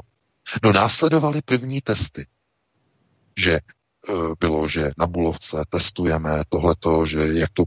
Oni už měli testy, dámy a pánové. Chápete? Oni už měli testy na ten COVID. Podívejte se do historických záznamů, do zpravodajství. Oni prostě úplně nový virus, nikdo neví, jak vypadá, ale pozor, pozor, pozor, oni neví, říkali, nevíme, nevíme, jak to funguje, jak to vypadá. Oni nevěděli nic, ale přitom už na to měli testy, dámy a pánové. To největší chucpe. Macaté, pořádně vypasené, rozteklé, rozprtnuté na celé šíři informačního prostoru, které se na vás s vyplazeným jazykem šklebí, jak jsou gojové, tupí. Tohleto je jenom ukázkou toho, že když je někde nějaké spiknutí globalčiků, tak vždycky někde něco unikne. Je z toho velký průser, dojde k protrhnutí takzvaného závoje informační. A vy tam vidíte to svinstvo. A teď oni se snaží to rychle, rychle zašít tu dír. To znamená, použijou k tomu cokoliv, jakýkoliv argument, aby to takzvaně vyvrátili, aby veřejnost, aby většinová veřejnost se nenechala nějak rozbalancovat, že aby začala veřejnová, veřejná, eh, že eh, mainstreamová veřejnost nějak jako pochybovat, že co se to děje, měli testy. Nepřemýšlejte nad, nad tím, nezajímejte se, to šíří ty proruské servery, ty dezinformační, diskreditační servery, tohle, to, to, to, to je, jsou to hoaxy, nevěřte tomu, obrovské mohutné procesy cemperizace probíhají nahoře dole ve Spojených státech, úplně zleva doprava. Ale pravdu oni umlčet nemůžou. Ono se to dostává ven, lidi to vidí a narušuje a nalamuje jim to procesy řízení. Proto oni ztrácí nervy a chtějí zakazovat, eh, přikazovat, cenzurovat Facebooky, Twittery, mazání, eh, vyvracení, přepisování, uvádění na pravou míru. Oni prostě ztrácí nervy protože v dnešním informačním prostoru, když se někam dostanou data a uniknou, tak můžou vytvořit opravdu velký marast, obrovský marasmus a oni neví, jak to mají řešit. To znamená, oni se rozhodli, budeme to vyvracet a když se to nepovede, tak budeme ty informace mazat. To znamená, že okamžitě, když uh, bude použit takzvaný model to znamená, tenhle ten model eh, nebo, eh, nebo jeho jméno, které se nesmí vyslovit. Vítku, já tě poprosím eh, potom, až budeš upravovat tady ten náš záznam, tak to jméno, které jsem řekl, vymáš, protože oni by tenhle ten YouTube by tenhle ten záznam scenzuroval. Jo? požádám tě. Určitě, určitě, určitě. Protože, Já, ale VK, VK jenom... Jenom, jenom chci říct, že každé video, které obsahuje tady, ty, tady to jméno tohoto člověka je okamžitě cenzurováno a může dojít ke smazání e, celého videa nebo celého kanálu, takže to, tohleto slovo prostě vymaš úplně, jo, aby nebyly problémy. To znamená, je to člověk, jehož jméno se nesmí vyslovit. On, e, on dělal činnost alternativce, dělá stále ve Velké Británii, a dostal se na seznam samozřejmě takzvaného černého kamitétu. To je nejvyšší kamitét satanovy synagogy, mimochodem. E, ten se schází jednou za rok. No, nebudeme to rozebírat, na to není čas. A oni, když někoho dají na černou listinu, oni ho vymažou z existence. To znamená, nesmí se o něm psát na internetu, nesmí se o něm mluvit, jeho jméno je úplně vymazáno kdokoliv o něm řekne, smažou Facebook, eh, smažou vám příspěvky a tak dále a tak dále. Takže uh, je to prostě ten, jak se říká, ten Voldemort, to znamená, různé přezdívky má, to znamená ten, o kterým se nesmí prostě vůbec mluvit. Takže oni tohleto dokážou udělat vlastně, nebo takhle to připravit a nastavit úplně na každého opravdu velmi maximálně nepohodlného člověka. Kdyby v té pozici, jako je Voldemort byl třeba Tomio Okamura, tak skončil. Neexistoval by žádný Facebook SPD, neexistoval by žádný Twitter, nic by neexistovalo, vůbec nic, protože by, jakmile se dostane na černou listinu satanovy synagogy, končí, je vymazán. To je, nej, to je nejvyšší okultní kamitet světového sionismu, mimochodem. Ten nejmocnější, který rozhoduje. A když něk, někomu se někdo znalíbí, tak ten člověk přestane existovat. Úplně ho vymažu. Jako když se retušují nějaký snímky. To znamená, že tam někdo byl a najednou je vymazán a je vyretušován, přestal existovat.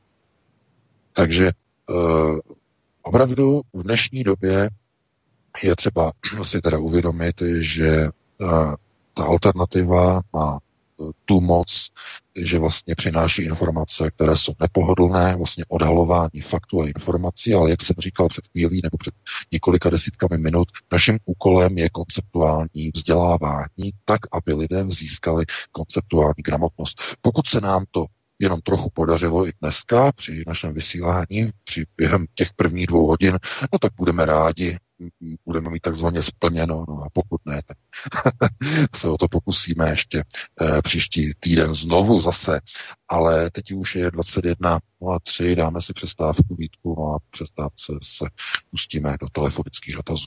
Ano, VK, ještě chvilku počkej, prosím, protože já tady mám jenom takový doplněk v rámci tohoto tématu, a které připravujeme právě ještě s Láďou z Kanady, protože on mě upozornil na to, že se v polovině září konal happening Rockefellerovy nadace. Jo.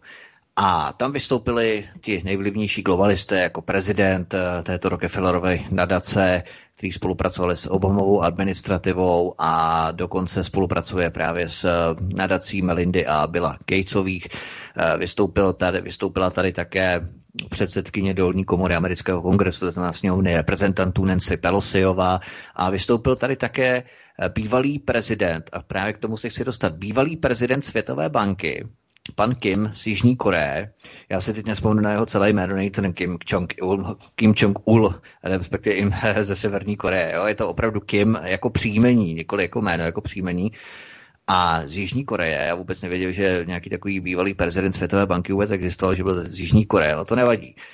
A on tam vystoupil, bývalý prezident Světové banky a mluvil tam třeba o tom, že přijde daleko Eh, nebezpečnější a smrtelnější virus, než je tento koronavirus, což oni globalisté mají ty informace, tak eh, se můžeme eh, obávat, co tím měl na mysli, že je nutné trasovat lidi, více trasovat a země, které to nedělají, je Francie, Velká Británie, Kanada a tak dále. Světová zdravotnická organizace útočila samozřejmě na Českou republiku a tak.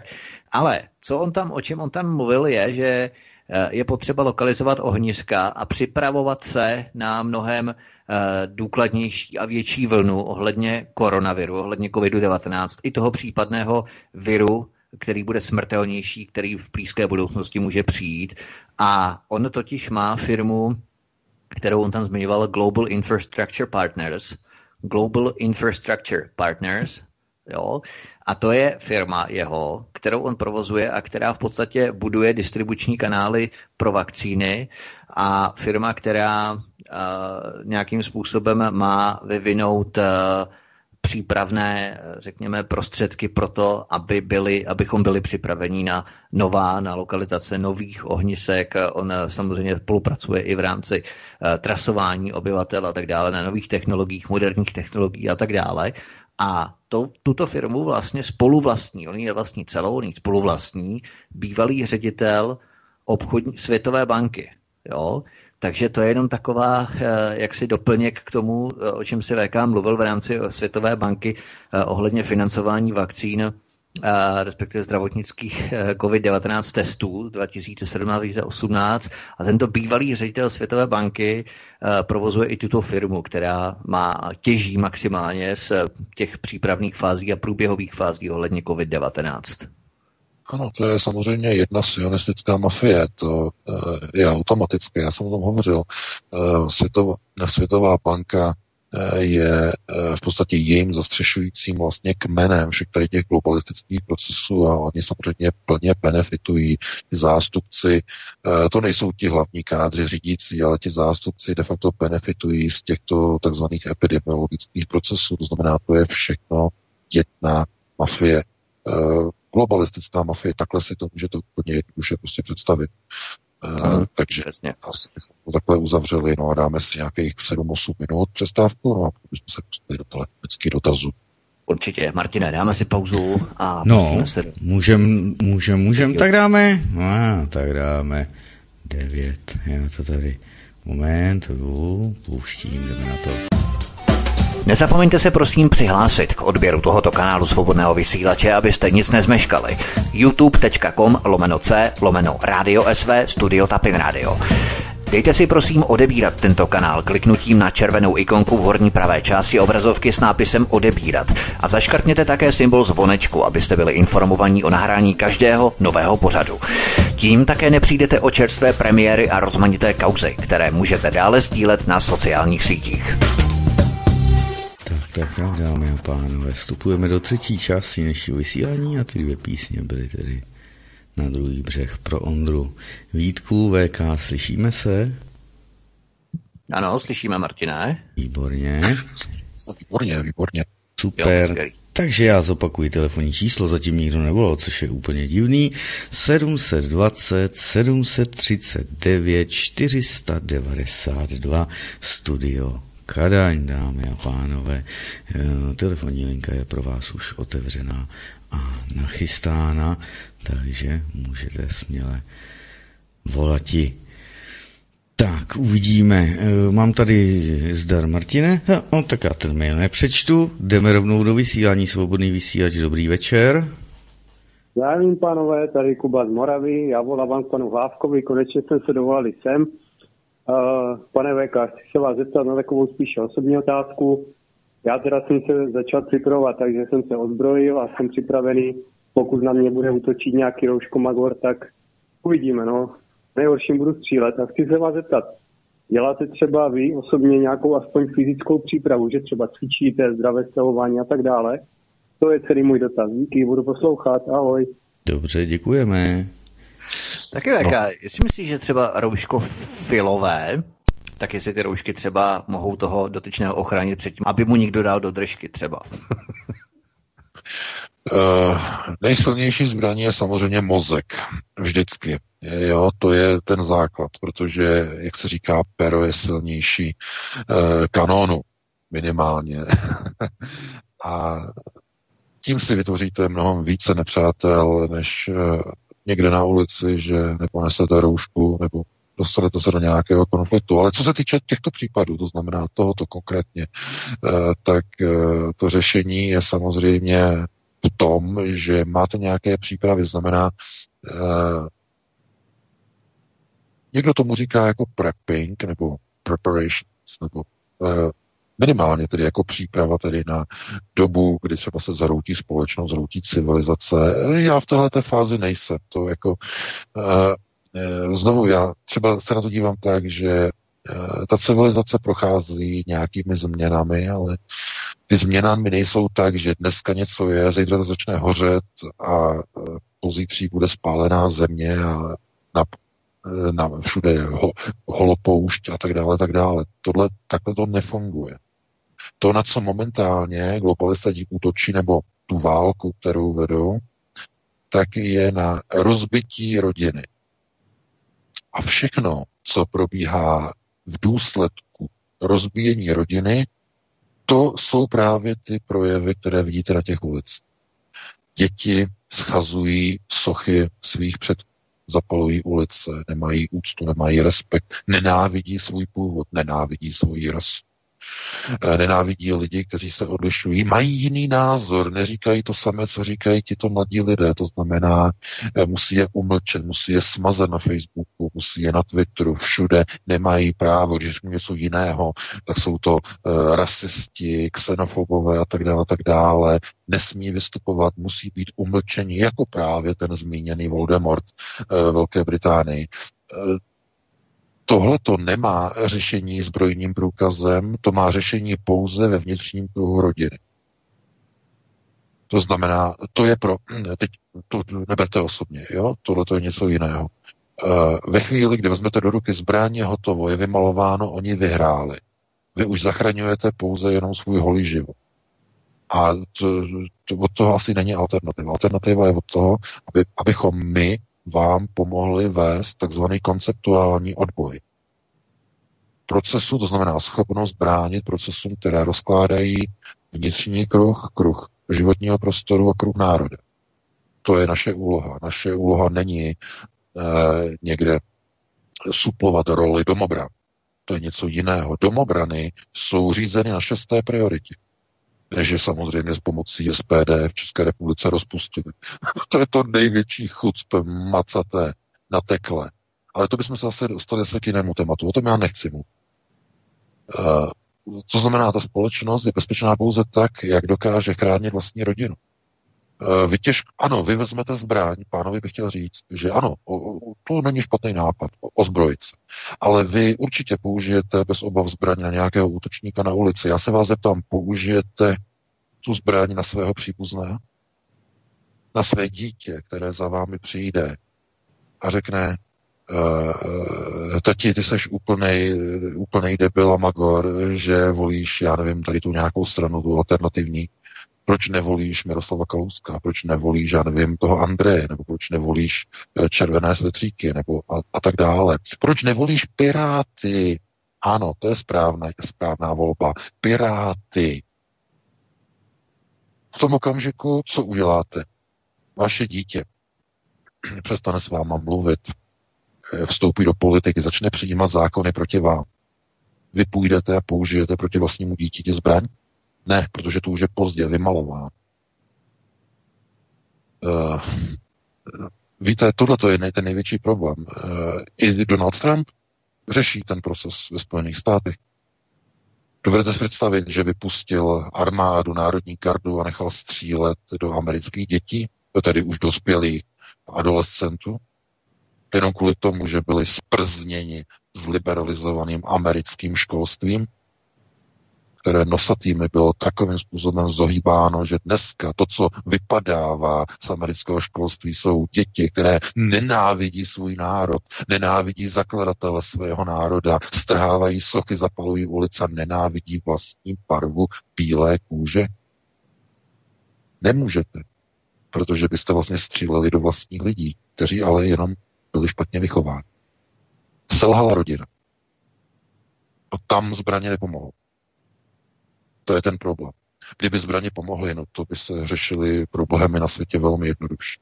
To by bylo tak, tak, tak jednoduché, tak snadné. Ne, ale tak to nefunguje. Protože vy můžete třeba nevím, zastřelit nějakého nepřítele, by se Turci třeba ve středověku schromáždili někde na hranicích říše a chtěli by znásilnit ženy a děti a všechny povraždit, tak ano, tak tam bylo to řešení jednoduché. Vzít vlastní armádu a ty Turky, eh, tu osmanskou říši porazit, že jo, vyhnat z Evropy, to bylo velice jednoduché. Ve středověku byly procesy řízení velmi jednoduché. Na šesté prioritě se řešilo kde co. A dneska ne.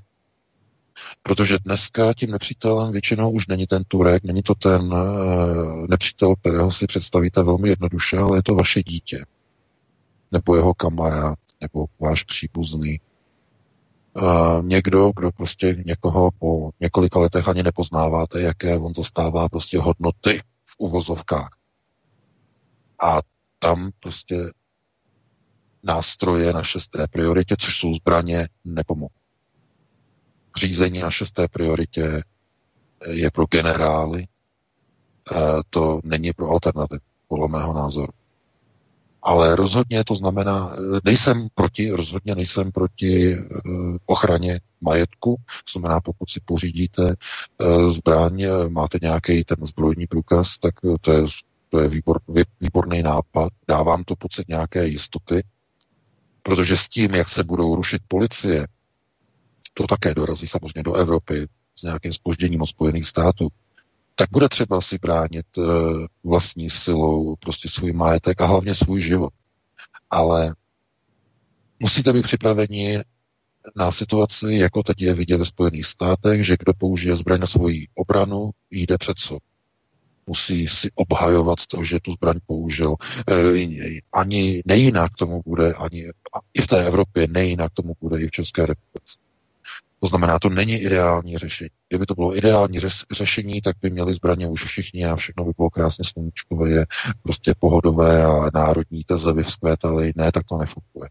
Šestá priorita je prioritou, když selže úplně všechno a je, to, co zůstane, je vlastenecká armáda, která bude tu zemi bránit já bych měl strach i o tu šestou prioritu. Kde byste chtěli pro v České republice hledat vlasteneckou armádu? Teď, teď abstrahuji od těch expedičních sborů. I historicky samozřejmě. I historicky. Protože i historicky, kdy to bylo daleko lepší s národním uvědoměním, ani tam nebylo armádě dovoleno kvůli, řekněme, nosatým, jedno, jednoznačně můžeme říkat, eh, zednářském procesu řízení nebylo dovoleno chránit republiku v roce 38. Nebylo dovoleno. Proto samozřejmě Beneš byl extradikován, byl vlastně odsunut. Zaručil do Londýna s československým zlatem, potom po válce, to největší chucpe. Víte, jaké bylo největší chucpe po válce? Eh, obnovená československá vláda musela Velké Británie zlatem platit za vyšat, ošacení, stravu a výzbroj československých letců a legionářů, kteří bojovali v bitvě o Velkou Británii. O největší chucpe, za které se Británie do dneška jako neomluvila, za to, že jsme jim pomáhali bránit před Hitlerem eh, během války letecké bitvy o Velkou Británii, že jsme jim pomáhali tak si to potom všechno naúčtovali po roce 45 ve zlatě, které tam předtím, tedy v roce 38 odvezl uh, Edvard Beneš. To je zase jedno takové z, to, z, to, z velmi nepěkných československých uh, chucpátek, které taktéž není vyřešeno do dnešní doby. No ale to bychom zacházeli do dalších detailů, takže abych to ukončil, dáme prostor dalšímu volající.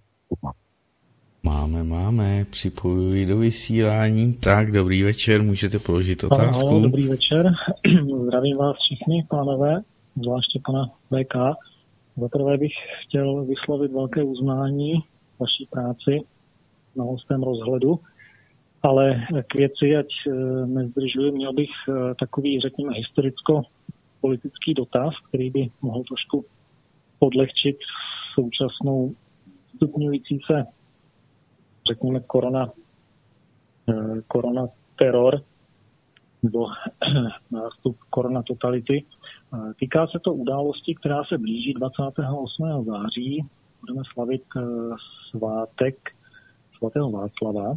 A já teda na základě studia historických kámenů a četby se přiznám, že nerozumím, proč slavíme svátek svatého Václava, když svatý Václav, nebo Václav, v podstatě podle mého názoru byl eh, kolaborant s Němci nebo z Germány, dokonce eh, přední znalec přemyslovců prvních Dušan Třeštík doslova uvádí nebýt zavraždění Václava, nejspíše bychom dneska všichni mluvili německy. A jeho bratr, mladší Boleslav I., který ho zavraždil, tak eh, je zase jinými historiky považován nebo označován za skutečného zakladatele české státnosti. Odmítl platit eh, tribut do franské říše, podílel se na odporu vůči franské říše vojensky, vůči eh, pádu maďarských kmenů, východu zase vojensky, takže kdyby pan VK mohl se tady k tomuto téma vyjádřit. Děkuji, budu poslouchat. Dobře, děkujeme. Taky děkujeme. Ten tribut eh, nejen kromě stříbra nebo vedle stříbra bylo i 300 volů, které jsme odváděli ročně do, do Německa. Eh, možná to přetrvalo až do současnosti, ale VK, co bys k tomu měl? Ano, samozřejmě to pod, eh, pod, područenství vévodovi bavorskému, nebo můžete říkat tedy jako do Německa, bylo jasné. Václav dostal dědičné právo na český trůn, to znamená takzvaně pod kohortou, to znamená spadal tedy pod bychom mohli tedy říkat teda pod římskou říši tehdy.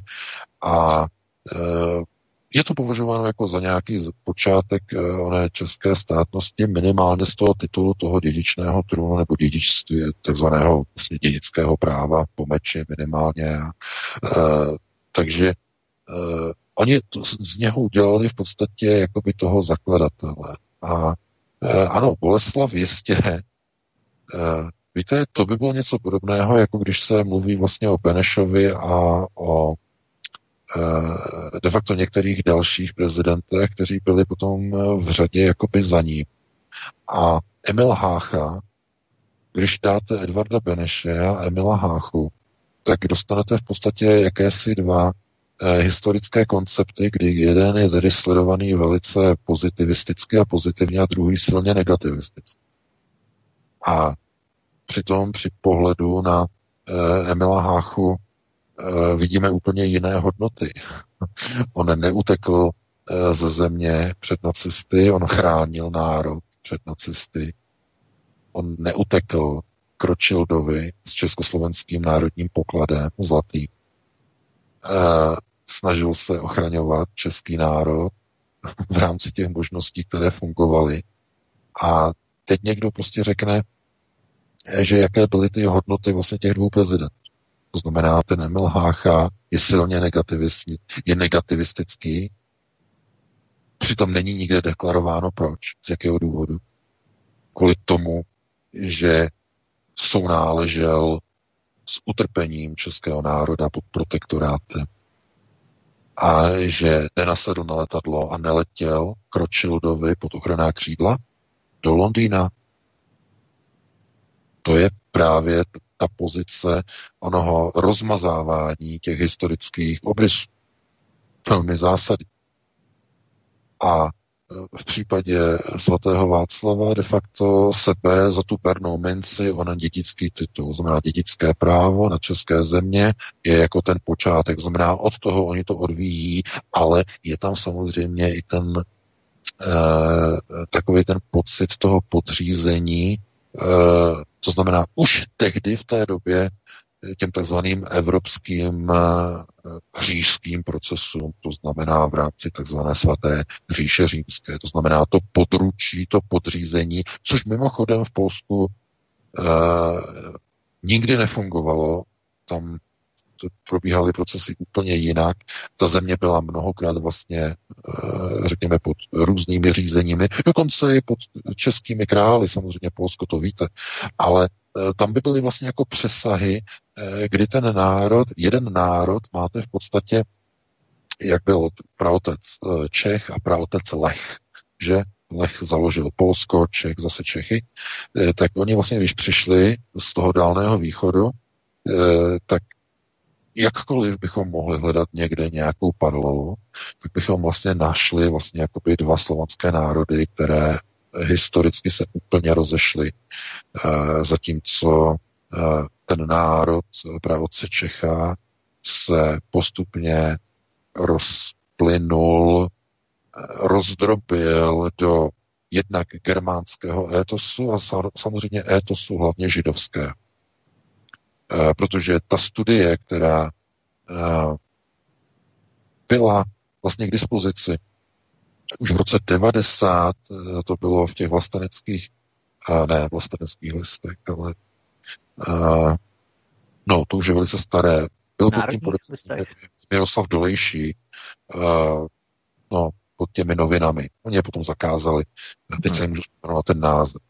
Tak tam já ten článek samozřejmě scháním, ale myslím, že on byl spoluautorem, ale nebyl přímo autorem toho článku.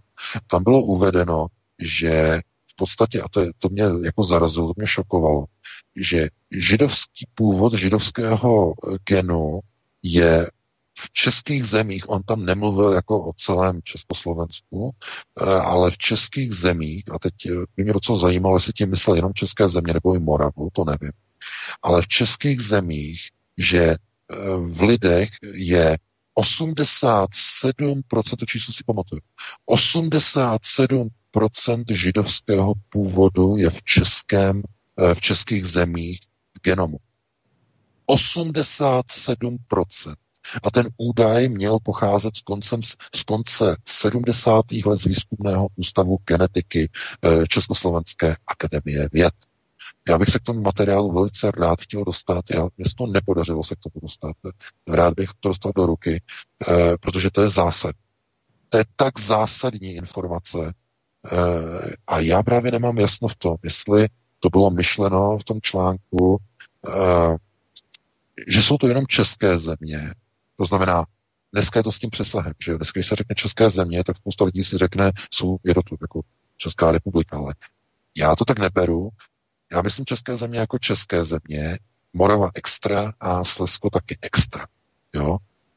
A tomu bych věřil. Kdyby to bylo takto rozdělené, nevěřím, že by na Moravě, i když tam je taky silné samozřejmě také, že Šábez Gojim velmi značně, zejména Jižní Morava, že jo, Brno, to je Jewish, to je židovské, takže to by mě nepřekvapilo, ale celá Morava určitě ne. Ale v českých zemích, tam bych opravdu, protože historicky ve středověku opravdu Uh, tehdy pozor, neexistoval Izrael, neexistoval. Palestina, tam byly jenom arabové, pokud mluvíme o tomto prostoru.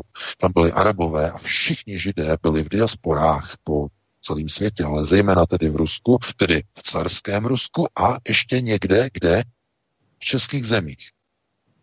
Českých zemích byla největší koncentrace. To je samozřejmě, že tady byla taky nějaká, že v Německu, ale byla o něco menší v přepočtu na obyvatele. Pozor, v přepočtu na německé obyvatelstvo nebylo tolik židů tady v Německu, jako bylo židů v přepočtu na obyvatele v českých zemích pod českými krály. 87%. Takže e, potom se nemůžete divit, že i ta politika českých, e, českého upravlění, to znamená, že ta politika zahrani- že je úplně na hlavu demagogium tremens, úplné. Vy máte obrovské problémy. Národ má obrovské problémy, že A oni přijmou usnesení, kde jednomyslně s výjimkou samozřejmě Karla Schwarzenberga, že jo, ten jim na to hodil vidle, ale jinak všichni poslanci, všech 200 poslanců zvedlo ruku pro podporu Izraele, který provádí anexe nemlich ty samé, úplně stejné procesy jako v roce 38 nacistické Německo, když okupovalo uh, pohraničí, odstrhlo Sudety. Úplně stejné. To samé oni teď dávají ruku nahoru a schvalují ty též procesy Izraeli ve vztahu ke golandským vyš, výšinám a ve vztahu k západnímu břehu. Tak, už, už, už to moc dlouhý VK. Máme no, jasně, je to, je to strašně moc dlouhý, je to s velkými přesahy.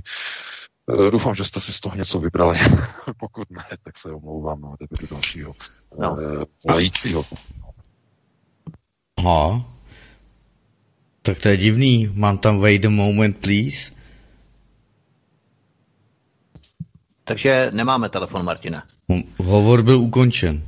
On no, byl to je dobrý. Já tu pauzu vyplníme, totiž, eh, jak si VK zmínil toho Emila Háchu, který údajně tady chránil české země, tak já bych se proti tomu tak trochu ohradil možná, protože občané tehdejšího protektorátu Čechy a Morava měli za druhé světové války největší počet zavražděných ze zemí, které nebyly s nikým ve válečném konfliktu. Na počet obyvatel jsme měli 3,51%, tedy okolo 365 tisíc Čechů, které německá třetí říše vyhladila, protože tohle bylo skutečně vyhlazování českého národa. Jenom pro představu třeba Anglie, o které jsme mluvili, která bojovala na několika kontinentech, ve vzduchu, na moři, na souši, měla na počet obyvatele 0,94% ztrát, zatímco protektorát Čechy a Morava, který nebyl ve válečném stavu s třetí říší, byl v protektorátu 3,51% ztrát. Jo? Tak nevím, jestli tohle je přímo jako ta ochrana, i když tedy on neodjel jako ten Eduard Beneš, jo?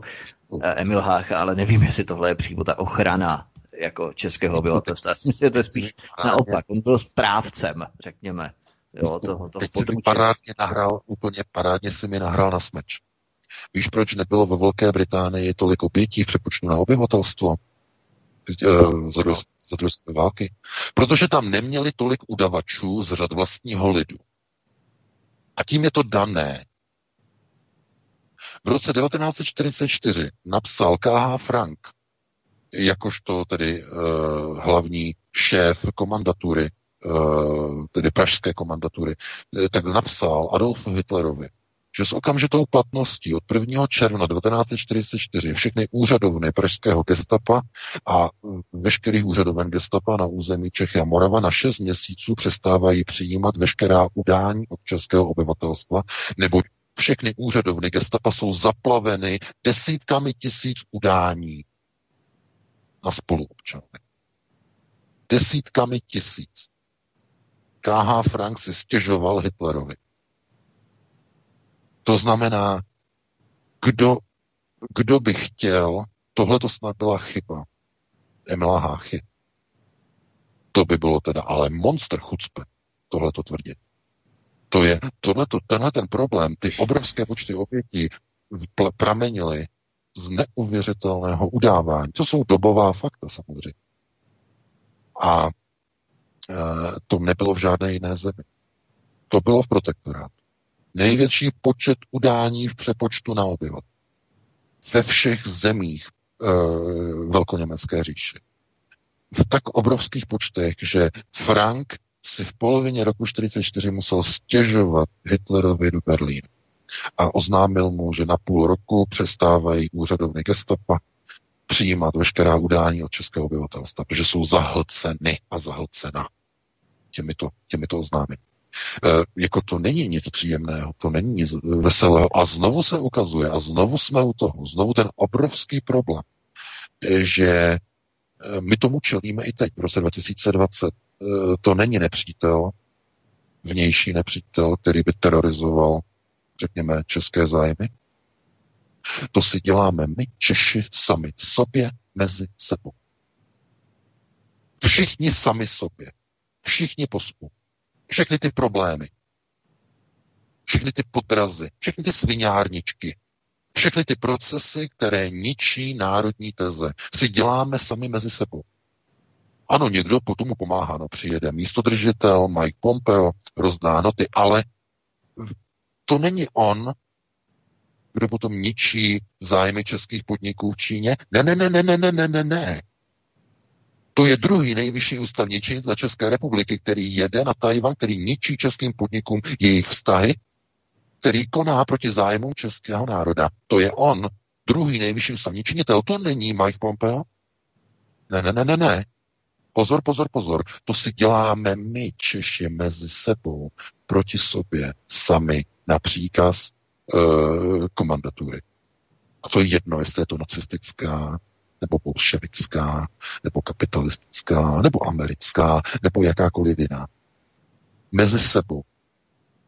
Proto pozor, dívat se i na Emila Háchu a obvinovat to z toho, že on měl něco společného s udáváním českého obyvatelstva gestapu, by bylo, by bylo obrovské, obrovské monster chucpe, které já musím odmítnout. Takže takhle bych na to asi reagoval, eh, jenom jako vsuvku samozřejmě, a pustíme se do dalšího eh, volajícího, pokud jsme ho nevyděsili.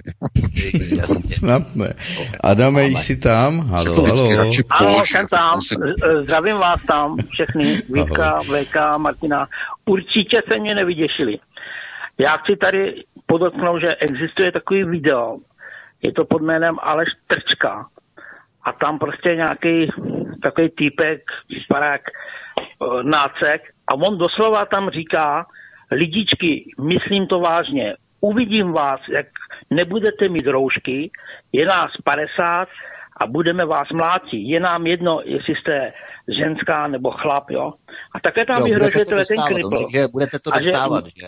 Hmm. Přesně. No, no a že nikomu to nevadí, už to má 80 80 tisíc sledovanost a je to tam asi ty už trna, no, 10 dní, jo. Ale člověk řekne jako pravdu, rozkryje fakta, ty podvody a hned ho vymažou, jo. Tak aspoň vidíte, že ten fašismus opravdu je tady, skrytý, nebo je to test nějaký, já nevím. Tak kluci to vidí, to video viděli, tak tak mi něco k tomu řekněte, pane VK, zatím. Naschle. Dobře, děkujeme. Díky. Když jsme to sdělali taky na stránce svobody vysílače VK, viděl jsi to video? Budete mě dostávat. To, mě to nikdo neposlal, jako jo, to, eh, já na to nemám čas, tak to mi musí lidi jako vždycky poslat, jako jo, tak eh, já, já to nevím, já nemám čas prostě sledovat uh, videa, uh, procházet YouTube, uh, takže mi to pošlete. No ale co bych tomu řekl, no, znovu jsme u toho, znovu jsme u toho. Eh, kdo, kdo to tam říká na tom videu? To je nějaký cizinec? To je e, nějaký, nějaký Germán nebo já nevím, nějaký Američan, který prostě říká, a teď budeme prostě, tu nebudeme mít roušku, budeme prostě masakrovat a budeme mlátit české občany? Ne, ne, ne. To si dělají občané mezi sebou. To znamená ta fašizace mezi jednotlivými sociálními skupinami obyvatelstva, to znamená naplňuje se marxisticko-leninská teze o třídním boji v novém moderním covidovém kabátku, do kterého se obléklo velké konceptuálně negramotné chucpe s dlouhým zahnutým zobákem, které se šklebí na vás. To znamená, to si jenom můžete obrazně představit, to je pěkně hnusný obraz. A, tohle, a ano, a to nás čeká. Přesně toto. A proč? A teď kde, se, kde to vzniklo? Uh, od někud to vylezlo? Ne, ne, ne. To chucpe nevy, nevylezlo od někud. Ono se vytvořilo v rodině, v nefunkční rodině národního státu.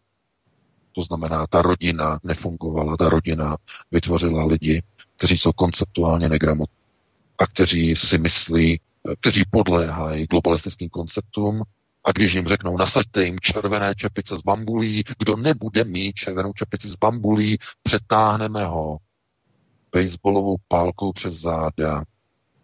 Jen tak pro radost. Podívejte se na Stanleyho Kubricka, na jeho dílo Mechanický pomeranč. Tam to, to, je, nad, to je nadčasové dílo.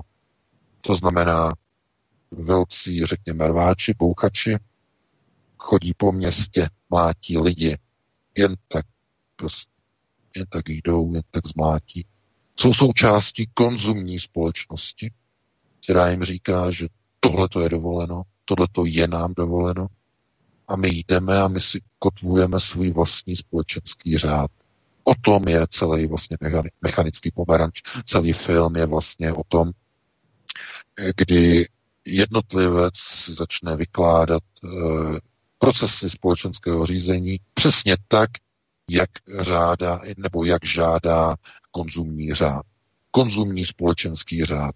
A ten konzumní společenský řád vytváří buď negativní odezvu nebo pozitiv. Ta negativní odezva je, že vezmete pálku a začnete někoho mátit a je to tak správné. E, řekněme, negativní odezva. A pozitivní odezva je, že vezmete transparent a začnete v podstatě ještě křičet, ještě více těch roušek chceme, ještě více těch roušek, ještě více toho omezování.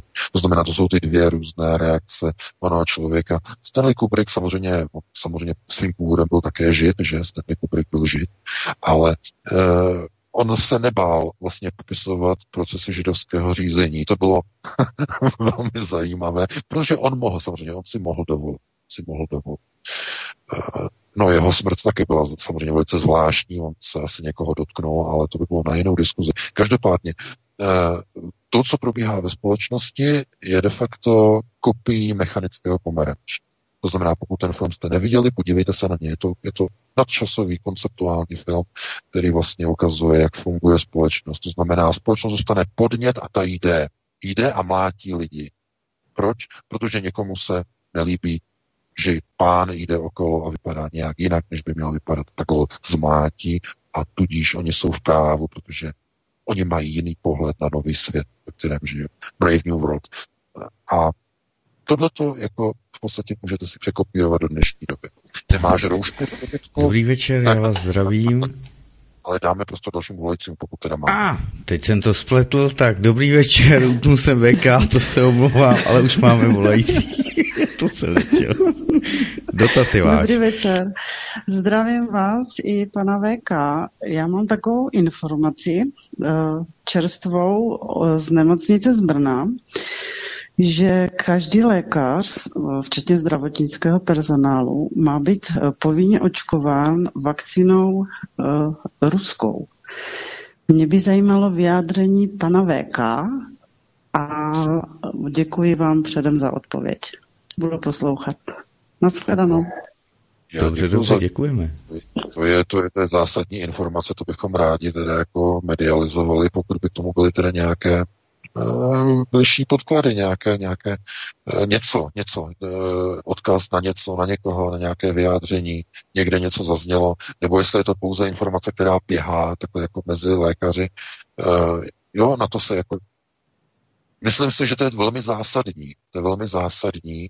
A pokud by to tak opravdu bylo, tak někde se objeví asi vyjádřit nějakého lékaře. Pokud nějaký lékař nás poslouchá z Brna nebo nějaký rodinný příslušník tady tu informaci má, tak ať se nám ozve do redakce Aeronetu, my bychom to rádi zpracovali. To by byla velká informace, bylo by to velké převratná informace, že vakcína Sputnik 5 je v podstatě zachráncem českých epidemiologů a nejenom epidemiologů, ale i lékařů, kteří vlastně věří klasické sovětské metodě, metodě takzvané přímé imunizace nebo přímé vakcinační imunizaci, která se používala v Československu před rokem 1989 v rámci takzvaného dvoufázového očkování.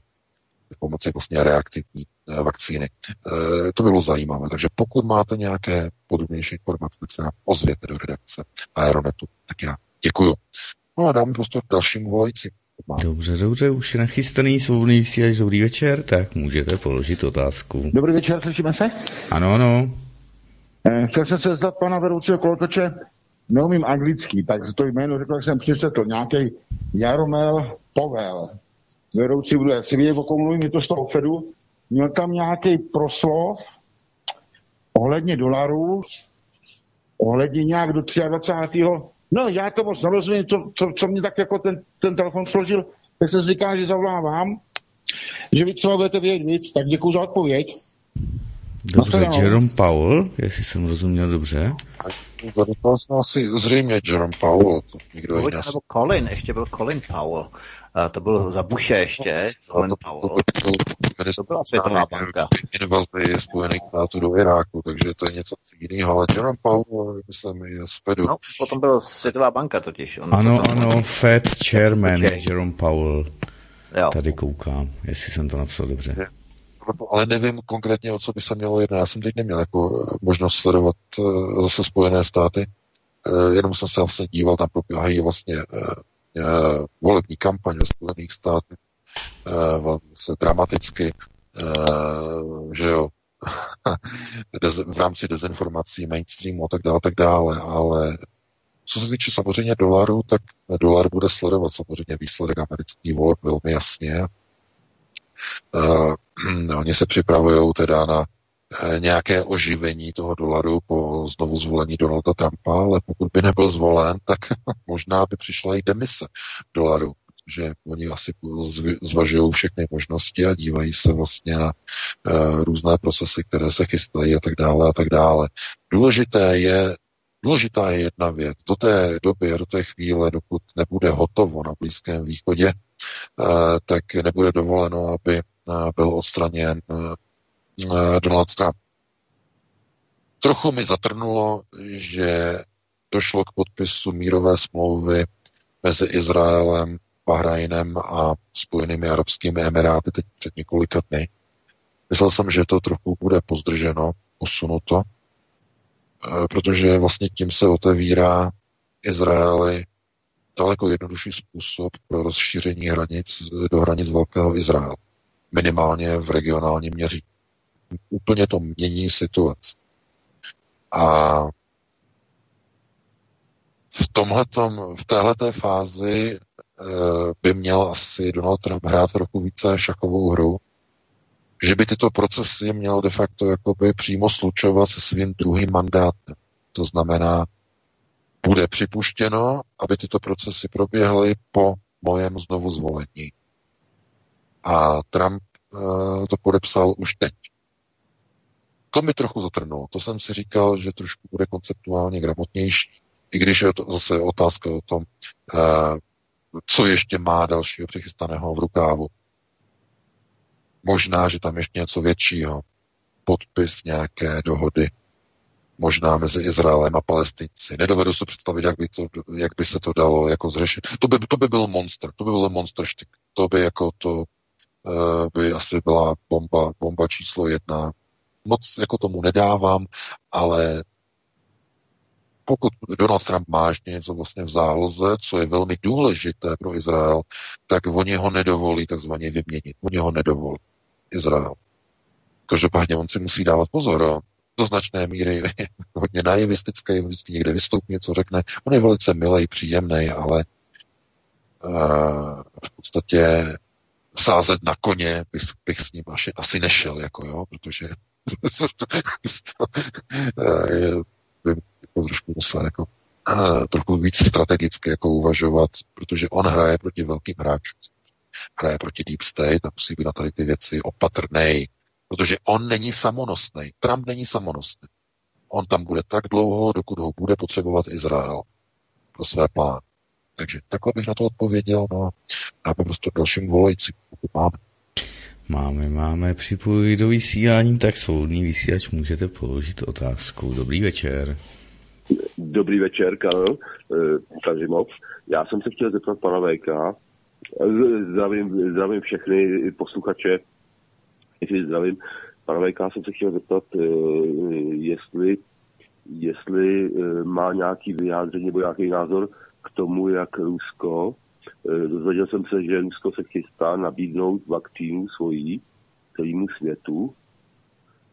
Nevím, jak to chce zvládnout kapacitou nebo podobně, ale jestli o tom nějaký zprávy jsou další, protože další zprávy nemám. To je celá otázka. Tak děkuji moc a hezký večer všem. Dobře, děkujeme, hezký večer. No, tak eh, co se týče kapacit, tak Rusko má všechny kapacity, které budou potřeba. Rusko funguje jiným způsobem. Tam, když je třeba vyrobit uh, milion vakcín, tak se vyrobí milion. Že jich třeba vyrobit miliarda, vyrobí se jich miliarda. Uh, Rusko je balšoj. A tam mají prostě velké možnosti. Uh, to platilo vždycky. Jako jo. Tam prostě, když se určí nějaký státní cíl, tak je prostě splněno. Neexistuje, že by nebylo splněno. Pokud není splněno, dotyčný člověk eh, odejít do důchodu způsobem, který nevyžaduje vyplácení důchodových eh, dávek. To znamená, obrazně řečeno, to znamená, někde prostě zmizí. A eh, Tohle je samozřejmě otázka politického rozhodnutí, politického rozhodování a je to hodně podobné, nebo má to hodně společného s tím, eh, které země připadnou do toho takzvaného euroazijského komplexu v Evropě, to znamená, kdo půjde euroazijskou eh, cestou spolupráce a přátelství, to znamená ty země, které se přikloní k Rusku a Číně, to si můžete představit, a země, které se naopak přikloní jakoby směrem k, a teď někdo řekne, k Evropské unii, anebo k Spojeným státům. No, ono už to dneska není jedno a to tež. No, dřív to ještě bylo, jako bylo to rozdílné dneska, nebo dříve to bylo jako jedno to tež, ale dneska už to rozdílné není. E, dneska v podstatě se velká část Evropy připkne k Berlínu, nebo někdo řekne ještě pořád Bruselu, to už je hodně zastaralé, dneska už to rozhoduje Berlín všechno. To znamená, ta bude na straně onoho, eh, řekněme, Evropského domu, takhle oni tomu říkají, Evropský dům. A třetí strana, ta bude na straně amerických neokonů. A ta strana se už má svoje jméno, to je projekt Koncept Trojmoří. No a jak se ukazuje, země V4 hodně velkými mílovými kroky míří do skupiny Trojmoří. Pod americkou kuratelou, pod americkými neokony. Nedovedu si představit, eh, že v tomto procesu, v tomto prostoru, ačkoliv zase české země jsou pod jinými procesy řízení, vzhledem ke svému, řekněme, eh, židovskému eh, konkordátu, který má velký přesah do Izraele a tím pádem do Ruska. Že co je ruské je izraelské. Co je izraelské, do toho nikomu nic není. Takhle oni říkají. Jo, chasičtí. Takhle. A tenhle ten koncept funguje. To znamená, že co, pokud by se mluvilo o Československu, bylo by to jinak. Pokud se mluví o českých zemích, čistě českých zemích, tak tam to zdaleka tak jednoznačné s tím trojmořím vůbec není. To vidíte samozřejmě na tom, jak funguje Pražský hrad, eh, jak fungují různé procesy, eh, řekněme, okolo Miloše Zemana a tak dále, to znamená ta svislice, která jde směrem dolů na Izrael, ta odvislice, která jde směrem na Čínu a na Moskvu. To znamená, tohleto všechno má jednoho společného jmenovatele, a to jsou samozřejmě halachisté. To je halacha. To znamená zájmy ochrany Izraele. Ty jsou, to je společný jmenovatel. Vy, vy můžete mít mnoho odlišných způsobů. Vy se v ničem neskodujete. Jedni jsou červení, žlutý, bílí, zelení, modří, jedni jsou takový, makový. Oni nemají vůbec nic společného, ale jedna věc je u nich společná. Oni přijímají rezoluce na ochranu chrámové hory a Jeruzaléma. Tím je to dané, to znamená slouží slouží. A může sloužit jednotlivec, ten, který složí slib halachy, nasadí jarmolku u chrámové zdi, u zdinářku, to znamená jednotlivec, ale může to být i celý národ jménem vlády nebo jménem parlamentu. zvednou ruku na ochranu Izraele. Tím je dán. Na ruskou vakcínu, to je úplně, my tady mluvíme úplně o čem jiném, jako jo. A přesně tak, ale já jenom chci říct, že ta ruská vakcína má přesně tady s tím má přesný přesah. To znamená o tom, jestli ti doktoři si vezmou tu vakcínu, nebo si ji nevezmou. O tom nerozhoduje ani tak ten Brusel, jako spíš ten vztah, který určuje takzvaná židovská halacha v Praze. To znamená v centru řízení České kotle. To je asi to největší zásadní informační prozření, které konceptuálně gramotný člověk může pobrat. Takže takhle by na to odpověděl. No a e, jestli teda e, máte, e, nebo nemáte vlastně, my máme 22.01. Takže to byla asi poslední otázka, že? No, nečeká nám tam nikdo na telefonu, Martine. Teď ne, od 58 nebo 57 no, jsem už to raději nebral, protože jsou tak, už je nachystaná. Jasně, tak se stihneme rozloučit, ještě ještě tam někdo zavolá, tak musíme stihnout se rozloučit. ano, tak, jasně, jasně, jasně. Tak jsme to dneska všechno stihli, kdo se nestihl, tak eh, se stihne příští týden v pátek o 19 hodin, opět přijdeme, opět uh, probereme aktuální témata z domova i ze světa. Doufám, že se vám to dneska líbilo, že jsme vás příliš nevyděsili, že jsme vás neunavovali, že jste se dozvěděli něco nového, že jste si něco zopakovali, že jste si něco odnesli za domácí úkol uh, a pokud najdete si čas, tak si nás opět nalaďte příští týden po 19. hodině, říkám po 19. opět vneseme nová témata. No a já se loučím s tebou Vítku, s tebou Martine a se všemi našimi posluchači. Přeji vám uh, krásný, pěkný nový týden, hezký víkend a pro tuto chvíli krásnou dobrou noc.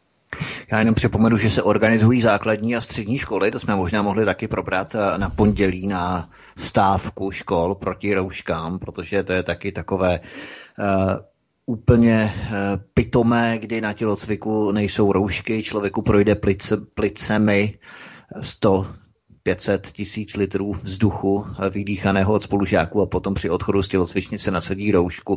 Prostě absolutní pakárny. Tak eh, v pondělí 21 devátý se chystají stávky mnoha škol, základních středníků, vidíme, jak to bude probíhat.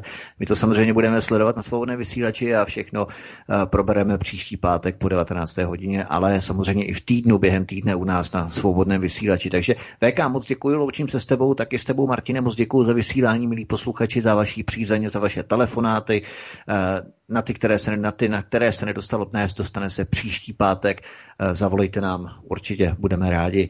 I nám pište, volejte a děkujeme vám za přízeň i za sdílení našich pořadů. Hezký večer, případně dobrou noc. Také, také, dámy a pánové, Sonja Čifarian chystaná Studio CS na další vysílání, takže máte možnost dále sledovat, mějte se krásně, dobrou noc. Prosíme, pomožte nám s propagací kanálu Studia Tapin Rádio Svobodného vysílače CS. Pokud se vám tento nebo jiné pořady na tomto kanále líbí, klikněte na vaší obrazovce na tlačítko s nápisem Sdílet a vyberte sociální síť, na kterou pořad sdílíte. Jde o pouhých pár desítek sekund vašeho času. Děkujeme.